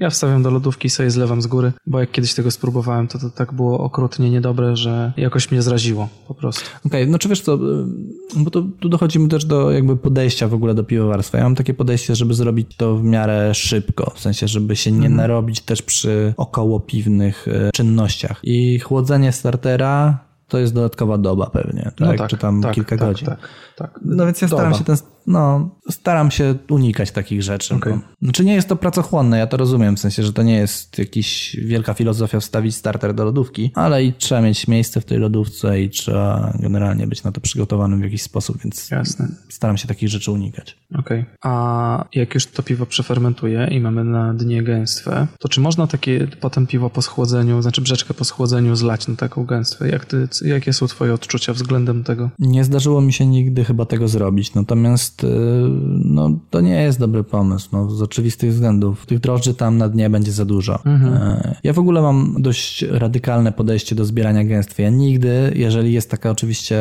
możliwość, nie zbieram całej gęstwy. Ja staram się zebrać górną warstwę gęstwy, czyli Okej. Staram się nie zbierać całego, w sensie nie, nie, nie wsadzam tam łyżki i nie trę po, po dnie i zbieram po prostu jak leci, tylko staram się tak jakby oddzielić drożdże, które są na samym dnie, które wiadomo, że są gorszej jakości, od tych, które są na górze i staram się zebrać tylko tą taką lepszą część gęstwy, lepsze drożdże. E, Dobra, to i o gęstwach może troszeczkę więcej w jakimś odcinku o gęstwach albo Okej. o drożdżach ogólnie, Dobra, żeby tu trochę tutaj zostawić niedopowiedzenie. zostawić niedopowiedziane, to tak. Ale w każdym razie nie zlewamy rzeczki na, na, na yeast cake, jak mówią Rosjanie, bo to może się skończyć źle. O znakieś najczęściej które wyjdzie. ten. No, pewnie tak. Odmierzamy po prostu ilość taką, jak nam kalkulator mówi, czy tam taką, jaką sobie ustaliliśmy wcześniej. No, dokładnie, dokładnie tak. Dobra, przechodzimy teraz do czasu trwania fermentacji, a mianowicie tego, jak długo trzeba, trzeba fermentację prowadzić, jak długo trzeba trzymać na drożdżach piwo, y, y, a potem na cichej, jak długo i czy w ogóle tą cichą robić. Ja nie wiem, czy tu mamy w ogóle coś do powiedzenia, bo przecież 7 plus 7 i nie ma innego sposobu na fermentację. Pozdrawiamy Tomka. Nie, no to znaczy... Nie, to był żarcik oczywiście. W sensie No jasne. ja nie chciałbym demonizować 7 plus 7, bo ostatnio się przekonałem, że można zrobić na tym schemacie naprawdę fajne piwo. Więc to był taki Mhm. tam delikatny żarcik i przytyk. Natomiast, e, bo w ogóle o czym mówimy? 7 plus 7 to jest taki e, schemat fermentacji, który poleca Tomek Kopyra na swoich filmach, w których pokazuje jak ważyć piwo. No i bardzo dużo e, piwowarów domowych, których zaczyna, zaczyna właśnie od tych filmów i zaczyna fermentację w ten sposób i bardzo często kończy się to niedofermentowanym piwem albo, albo granatami. I czemu to nie jest idealny Najpierw może powiedzmy, czemu to nie jest idealny schemat fermentacji, a później powiedzmy, jak zrobić, żeby był to dobry dobry schemat fermentacji. Znaczy, no nie jest to dobry schemat, dlatego że to nie od nas zależy, kiedy drożdże przestaną pracować. To nie my mówimy drożdżom, kiedy mają przestać pracować, tylko one po prostu przestają i tyle. Jeżeli Tak. po siedmiu dniach pracują, no to znaczy, że pracują i to znaczy, że trzeba to burzliwą wydłużyć i tyle. To pośrednio to, co mówisz, y, jest prawdą, tak? Natomiast możemy stworzyć drożdżom warunki takie, żeby skończyły tą fermentację wcześniej lub skończyły Oczywiście. ją później, tak? Po to mamy sterowanie temperaturą, żeby jakby przystosować to czas tej fermentacji. Po to kontrolujemy temperaturę, żeby ten schemat fermentacji trwał tyle, ile my chcemy tak naprawdę. Wiadomo, że drożdże skończą wtedy, kiedy, kiedy skończą, tak? I to może trwać i 7, 10 i 12 dni, ale jakby można zrobić dobre piwo 7 plus 7. Zmierzam do tego, że czemu ten schemat fermentacji nie jest dobry dla początkującego piwowara i to, to chciałbym, żebyś powiedział. Znaczy, nie do końca wiem, czego oczekujesz, ale mam wrażenie, że tutaj chodzi po prostu o to, że piwowarzy początkujący mają tendencję do tego, żeby trzymać się bardzo sztywno pewnych zasad. Tak. E, Nie wyrabiają własnych nawyków i trzymają się bardzo sztywno i jak siedem, jak po siedmiu dniach trzeba zlać, to zlewamy po siedmiu i nie ma, nie ma zmiłuj. Początkujący często tak podchodzą do sprawy. Też, tak, to jest, to jest jeden z problemów, a drugi jest taki, że początkujący piwowar narobi masę błędów przed zadaniem drożdży, w czasie zadania drożdży, w czasie ustalania temperatury fermentacji. E, Jest masa innych czynników, które, które może wpłynąć źle na, na tą fermentację. Nic nie stoi na przeszkodzie, żeby tą fermentację burzliwą z 7 dni przed, przedłużyć do 10 albo do 14 dni. A wtedy mamy przynajmniej pewność, że ta fermentacja po pierwsze skończy się, po drugie posprząta po sobie jakieś, jakieś nieprzyjemne zapachy, nie wiem, ulotni się siarka, e, zredukuje się diacety w obecności większej ilości drożdży, e, to octowy się zredukuje i tak dalej, i tak dalej. Więc dużo lepiej jest przetrzymać na początku, w, e, jak, jak zaczynamy swoją przygodę z piwowarstwem domowym, piwo na burzliwej 14 dni, niż trzymać je 7, dlatego że przy 7 dniach narażamy się na pewne rzeczy, które, które mogą wyjść nieprzyjemne i po prostu przedłużeniem tej fermentacji niwelujemy pewne rzeczy. To prawda. I, ono, I to nic nie szkodzi, e, o czym za chwilę. A właściwie możemy już powiedzieć. Wiesz co, poczekaj, to jeszcze byśmy no. powiedzieli, kiedy, e, kiedy ten, e, ten 7 plus 7 może się, może się przydać i kiedy to jest fajny schemat fermentacji. No wydaje mi się, że przy lekkich piwach na pewno. Przy lekkich piwach, przy drożdżach, które pracują w wyższych temperaturach, No tak. kiedy chcemy, nie wiem, na ciepło na przykład fermentować. E, Brytyjskie szczepy na przykład można tak fermentować, czyli zacząć, zacząć tam, nie wiem, w 17-18 stopniach, podtrzymać je 2-3 dni, a później na kolejne 4 docieplić je mocno, zrobić 22-23 stopnie i po 7 dniach jest, jest posprzątane. Czyli się da, ale to już wymaga trochę doświadczenia, nie? Otóż to. Żeby wiedzieć, jak poszczególne szczepy się zachowują i jak sobie radzić z poszczególnymi szczepami. Tak naprawdę cała ta dyskusja na temat tego, ile trwać, ile powinna trwać fermentacja burzliwa, rodzi się z tego, co mi się wydaje, z autolizy, nie? Że ludzie się strasznie tej autolizy boją. Tak. E, że jak za długo będzie na tym placku drożdżowym piwo stało, to zaczynają jakiś, będzie pieczony ziemniak się w tym piwie zacznie się pojawiać. I tutaj anegdota, którą na którymś z wykładów, właściwie na, na, czy na wykładzie Łukasza Kojro był, na warszawskim festiwalu piwa. E, można sobie obejrzeć na YouTubie, jak ktoś chce. I on mówił, że on próbował Pilsa chyba, który stał rok na, y, na drożdżach, bo ktoś zapomniał o tym piwie i nie było tam w ogóle autolizy. Więc y, wniosek jest taki, że to jest problem, który raczej nie dotyczy piwowarów domowych. Ja się z tym zgadzam. Ja- się z tym zgadzam, natomiast e, jedna rzecz, którą mogę dodać od siebie a propos autolizy i która wynika wciąż z jakiegoś nie, niezbyt dużego doświadczenia mojego sędziowskiego, natomiast jest to o tyle fajne, że zbiega się to z moim doświadczeniem w ważeniu piw domowych i z autolizą, a mianowicie z rodzajem drożdży, E, bo rzeczywiście e, nie zdarzyło mi się, czy w ogóle zdarzyło mi się raz mieć autolizę w piwie domowym, albo przynajmniej raz ją tylko wyczułem i było to piwo e, Weizenbock. I teraz jak sędziowałem Weizenbocki na e, konkursie warszawskim, to bardzo częstą wadą była właśnie autoliza. Mhm. I to była jedyna kategoria e, piwa, w których do tej pory trafiła mi się autoliza i to trafiła mi się kilka razy. Ja mam wrażenie, że po prostu drożdże do wajcenów Tak, są mało, mało odporne, nie? mało odporne, dokładnie. I, i piwo na, na drożdżach wajcenowych może się zrobić, e, znaczy może wystąpić tam autoliza. Z tego doświadczenia, które ja mam. Być może są też inne szczepy, które e, narażają piwo na tą autolizę, ale ja się jeszcze z nimi nie spotkałem. Więc mi się wydaje, że autoliza też zależy od szczepu drożdży, których używamy. No ale wiadomo, że tych wajcanów się codziennie nie robi, nie? No nie, nie, nie, nie. No przy jakichś US-ach, przy nie wiem, No. e, przy belgijskich drożdżach to nigdy mi się nie, nie Poza tym umówmy się, no 7 a 14 dni to nie jest, to jest żadna różnica. Żadna Żadna 7 a różnica. 10. Nie, nie, no 14 dni do autolizy w domowych No. warunkach to w ogóle nie, nie, nie ma szans. Także nie, nie ma, bez obawień można e, fermentować 14 dni, w ogóle bez, nie bójcie się o to. Lepiej to piwo trochę przytrzymać dłużej na drożdżach, to nie zaszkodzi, a może tylko pomóc. Tak, dlatego polecamy, żeby przedłużyć e, fermentację burzliwą niż ją skracać. Jasne. No dobra, ale kiedy, a kiedy warto jeszcze dłużej taką fermentację poprowadzić? No bo są piwa, które wymagają jeszcze dłuższej fermentacji, prawda, niż, nawet niż 14 dni. No dokładnie. No, znaczy ja wszystkie risy swoje, wszystkie barley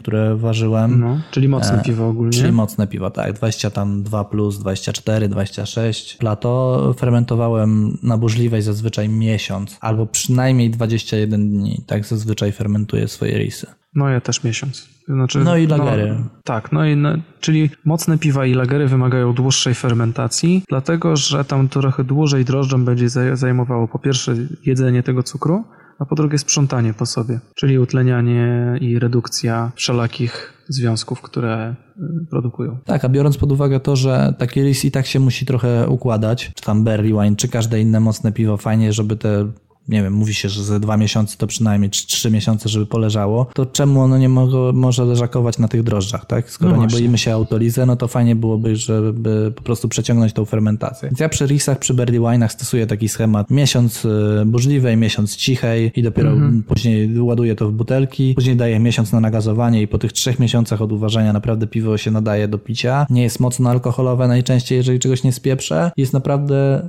fajne, jest zupełnie inne niż za rok, ale wciąż jest bardzo fajne. W sensie risy na przykład Mhm. są dużo bardziej czekoladowe, dużo bardziej kawowe niż po rocznym leżakowaniu, gdzie dochodzi Tak, jakieś tam śliwka idzie. śliwki, jakieś wiśnie, coś tam, takie, takie klimaty. Więc ja w ogóle bardzo lubię risy świeże, takie, które są właśnie mocno czekoladowe. Okej. Ale to też właśnie pozwala na to długa fermentacja, no bo jeżeli rzeczywiście wrzucimy y, risa do butelek po miesiącu fermentacji i burzliwej i cichej, no to wiadomo, że on musi dłużej poleżeć też w tej butelce. Okej, to przechodzimy teraz do fermentacji tak zwanej, i tu podkreślam, tak zwanej cichej, żeby się nikt nie przyczepił do mnie, bo y, jest odwieczna dyskusja, że nie ma czegoś takiego jak fermentacja cicha. O, tam trzepianie się takie. No, no dobra, no w każdym razie nie chcę, wiesz, żeby nikt mi coś powiedział później. Jasne, jasne. I teraz pytanie, czy, czy w ogóle po co, to, po, to, po co ta cicha jest? Bo w teorii jest po to, żeby oddzielić e, osady jeszcze bardziej, żeby tam wszystko poopadało, nie? Żeby potem klarowniejsze piwo zlać do butelek. I co ty sądzisz na ten temat? E, Ja uważam, że cicha ma tylko i wyłącznie plus. Jakie minusy można widzieć w cichej fermentacji? E, Więc moim zdaniem minusy, które mogą się pojawić, ale które można wyeliminować, to jest napowietrzenie przy przelewaniu na cichą Mhm. i e, zakażenie ewentualnie. Znaczy ryzyko zakażenia, no bo przenosimy to do drugiego fermentora, który też trzeba dobrze zrobić. Ale dezynfekcję można przeprowadzić na tyle dobrze, że to ryzyko minimalizujemy do zera prawie, że. E, no i napowietrzenie też tak naprawdę można zminimalizować, jeżeli to dobrze zrobimy. Ja uważam, że te minusy są na tyle malutkie, że, e, że warto mimo wszystko, dlatego że plusy są dużo, dużo większe niż minusy. A jakie masz plusy na myśli? Plusy mam takie na myśli, że e, przede wszystkim dużo łatwiej sklerować piwo przy cichej. I tutaj wiele osób pewnie powie, że e, drożdże tak samo opadają na burzliwej jak, tak, jak, jak i na cichej. I jest to poniekąd prawda, natomiast przy każdym przenoszeniu fermentora po burzliwej te drożdże w jakiś tam sposób mniej lub, mniejszym lub większy się wzburzają, no. I idą w górę. E, i to samo jest z jakimiś tam chmielinami i innymi rzeczami, które tam wrzucimy, więc moim zdaniem przelanie tego na cichą i od, oddzielenie tej znacznej większości drożdży znacznie ułatwia sklarowanie. A, a zawiesina drożdżowa w, w finalnym produkcie, w sensie w piwie, które później wrzucimy do, do butelek jest, jest nieprzyjemna, no, bo nie wiadomo, czy one opadną, albo czy przy nalewaniu ich nie zlejemy. Wiesz, przy nalewaniu butelek też wzburzasz osad w jakiś sposób. Jak nalewasz jeszcze na dwa albo na trzy razy do mniejszego szkła, to też się to wzburza. A przy większości e, stylów, moim zdaniem, osad drożdżowy bardzo przeszkadza. W sensie w odczuciach sensorycznych, tak? W odczuciach sensorycznych, tak. No ono jest takie, no na przykład przy, przy piwach chmielowych, jak nam się pozbiera, po, posklejają chmieliny z drożdżami, to się robi piwo takie szorstkie, takie nieprzyjemnie gorzkie, takie trochę zalegające. No i aromat jest słabszy na pewno też, nie? Jak oblepione są. No dokładnie tak, więc ja moim zdaniem cicho, ja, ja robię cicho zawsze, nawet w Wajcenach. Okej. No to ja na przykład e, robię cicho tylko jak potrzebuję. W sensie na przykład wrzucam jakiś chmiel na zimno, albo jakiś dodatek, a że tych dodatków wrzucę, te dodatki wrzucam prawie zawsze, to też prawie zawsze robię cicho. I też jestem zadowolony i też uważam, że to jest dobra rzecz. No bo na przykład nie wyobrażam sobie chmielenia na zimno e, z gęstwą. No mi też się wydaje. Zwłaszcza że... jak mam ją użyć potem jeszcze, nie? Nie, no to znaczy, wiesz, bo ludzie, którzy mówią, że cicha jest niepotrzebna, mówią najczęściej, że jest niepotrzebna, jeżeli nic nie wrzucasz, tak? Jeżeli chcesz zebrać Mhm. gęstwę, to, to zazwyczaj ci ludzie też polecają przelewać to. To, to chyba nie, nie. Tak mi się wydaje, że to tak wygląda. Znaczy, ja, ja nie widzę jakichś dużych minusów też tego, że nie przelejemy ten mm, piwa na cicho, jeżeli nic tam nie wrzucamy. Nie wiem, jak robimy jakiegoś wajcena, to rzeczywiście ta cicha ma mniejsze znaczenie niż przy każdym innym piwie, tak? No właśnie. E, Natomiast ja wciąż uważam, że oddzielenie tego osadu drożdżowego e, jest plusem po prostu. Okej. Znaczy, bo ja, mi mi się na przykład zdarzają, szczególnie przy lagerach, takie sytuacje, że mam piwo mega klarowne, takie naprawdę super klar, że nie ma nawet, wiesz, nie jest nawet opalizujące, nawet lekko. Czyli otwierasz, otwierasz fermentor i widzisz gęstwę z góry. No, może nie aż tak, bo to zwykle mi się zdarza przy piwach ciemniejszych, sensie takich e, amber bym powiedział, przy marcowym na przykład, to wtedy od razu butelkuję. Zresztą ogólnie lagery od razu butelkuję ze względu na to, jak u mnie to wygląda, bo ja fermentuję lagery poza miejscem zamieszkania, od razu po, po, po burzliwej je butelkuję. Ale też nie zauważyłem, żeby z tym był jakiś tam wielki problem. Różnie to bywa po prostu, no w zależności. Cichą traktuję raczej jako narzędzie do tego, żeby dodać dodatek, jakieś tam płatki dębowe do risa czy coś takiego, albo chmiel, niż jako etap procesu. Taki wiesz, nieodzowny, nie? Teraz, teraz przejdźmy właśnie do pisania jakieś problemy, które często się pojawiają na wszelkich forach. Myślę, że warto jest to omówić, bo to może być du- duża wartość dla... Okej, no to jedziemy. Po kolei, tak jak mamy. Ja, ja będę ci zadawał pytania, a ty będziesz odpowiadał. Znaczy to wolałbym, żebyśmy oboje, ob- obaj na No tym, dobra, o tym dobra. rozmawiali. To jak mierzycie ekstrakt? To mamy dwa, dwie metody, prawda? Mierzenia ekstraktu po- począt, początkowego i potem ekstraktu w trakcie fermentacji. No, możemy to robić albo refraktometrem, albo tak zwanym spławikiem, nie? Czyli tym areometrem.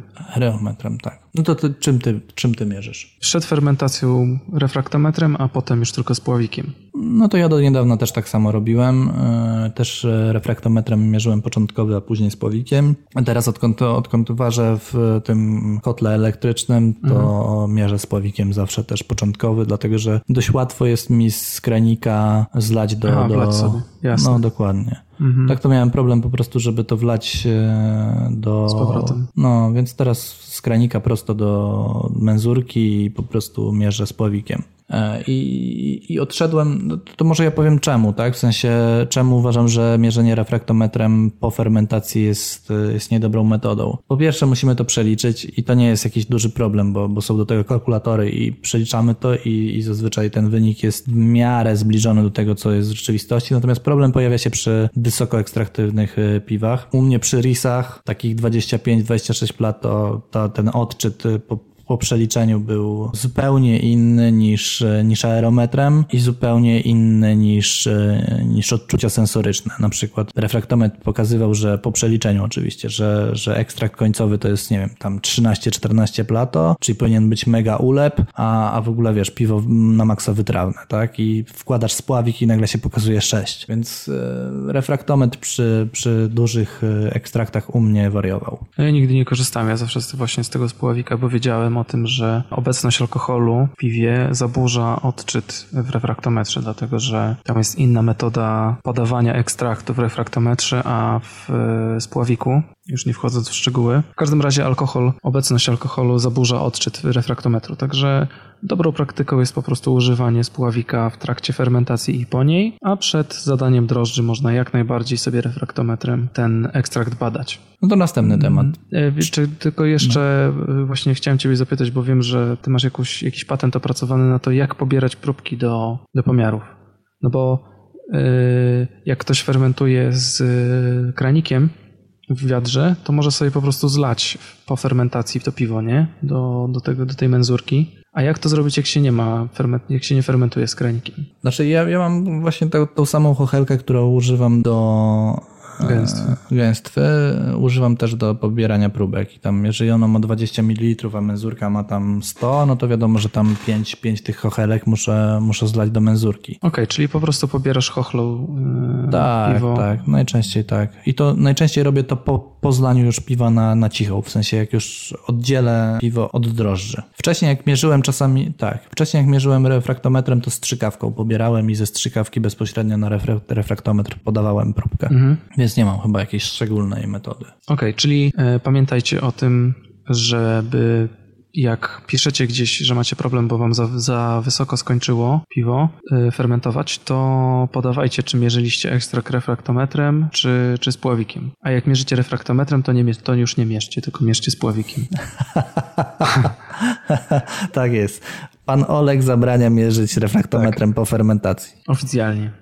Oficjalnie. Okej, kolejny problem, e, czyli niedofermentowane piwo. Mi się chyba za dwa albo trzy razy zdarzyło, że mi, się, że mi strasznie wysoko skończyło i potem zabutelkowałem to piwo, sobie myśląc, a dobra. I potem miałem przegazowane te wszystkie piwa, musiałem powylewać. Właściwie niedofermentowane piwo może wynikać e, głównie z tego, że jest albo błędna, błędny schemat temperaturowy fermentacji, albo drożdże nie miały, nie były żywotne odpowiednio, albo nie Albo miały... było za mało drożdży. Albo było za mało drożdży, tak, albo było za dużo i one szybko skończyły pracę i opadły szybko, dlatego że na początku była wysoka temperatura, potem szybko Tak, tak. e, spadła. I Jak sobie z tym radzić, tak? Yy, Takie jest, tak. takie jest pytanie. Tak, co zrobić? Bo ja, ja właściwie nie opracowałem metody nigdy. Wiesz co, ja nigdy, znaczy zda- zdarzało mi się dodawać inny, inny szczep drożdży i to w dwóch przypadkach e, pomogło, a w jednym nie, więc pomogło pośrednio, tak, bo to piwo i tak nie było udane w pełni, natomiast nie było problemu e, nie do fermentowania. jedzeniem. Problem z dodawaniem innego szczepu drożdży jest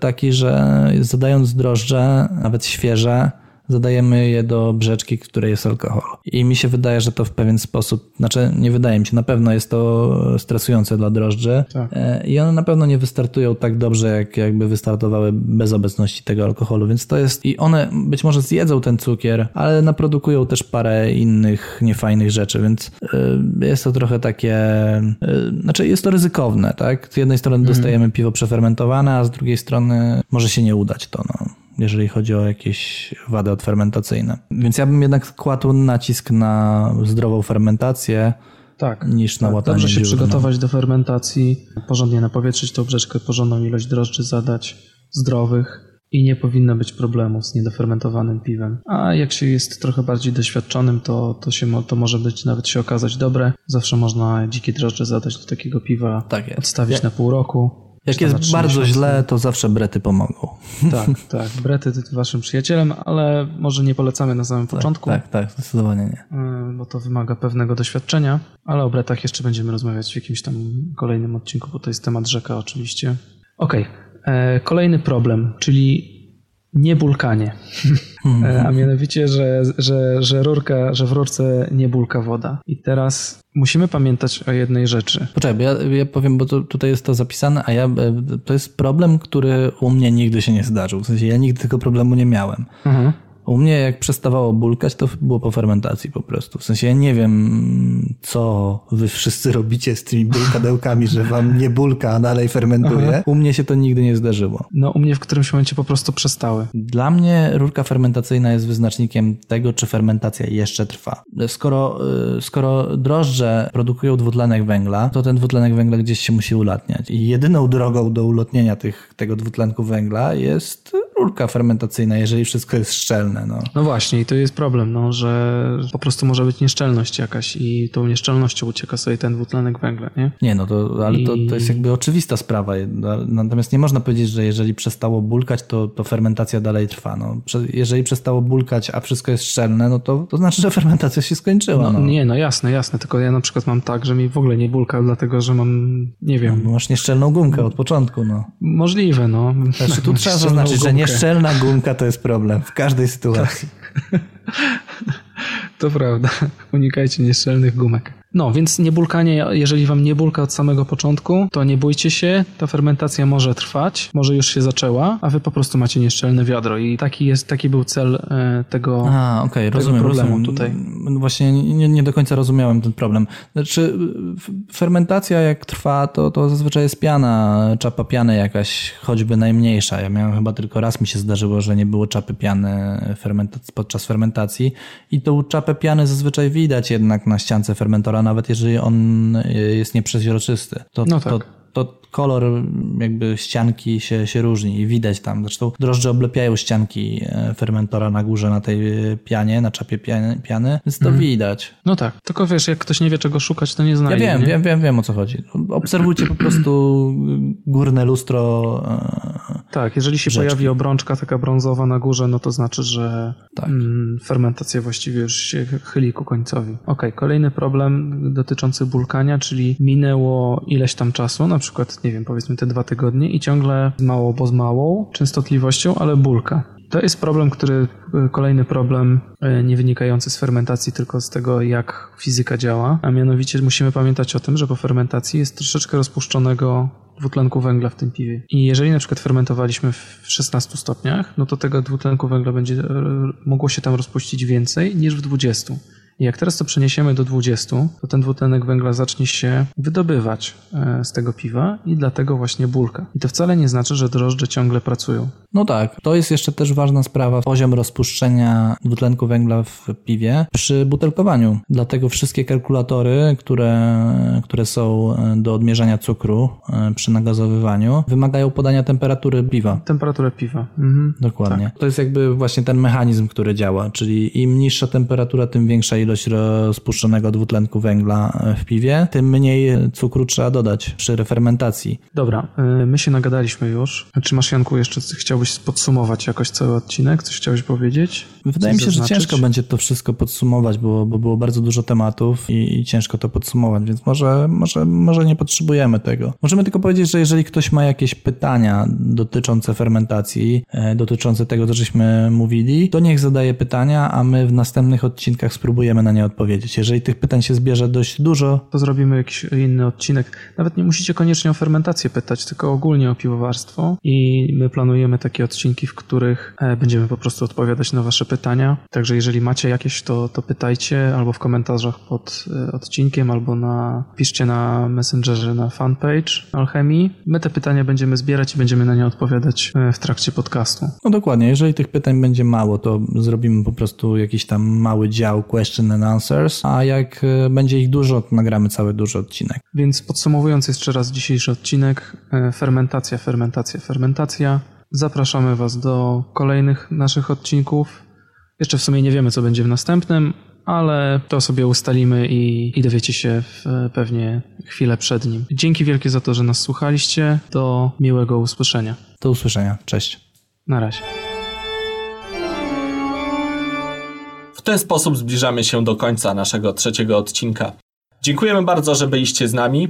Bardzo nam miło, że słuchacie nas. Subskrybujcie, lajkujcie, zapraszamy do kontaktu. Możecie nas pytać o wszystko, co tylko chcecie. Postaramy się odpowiedzieć. Zatem do zobaczenia za kolejne dwa tygodnie. Cześć!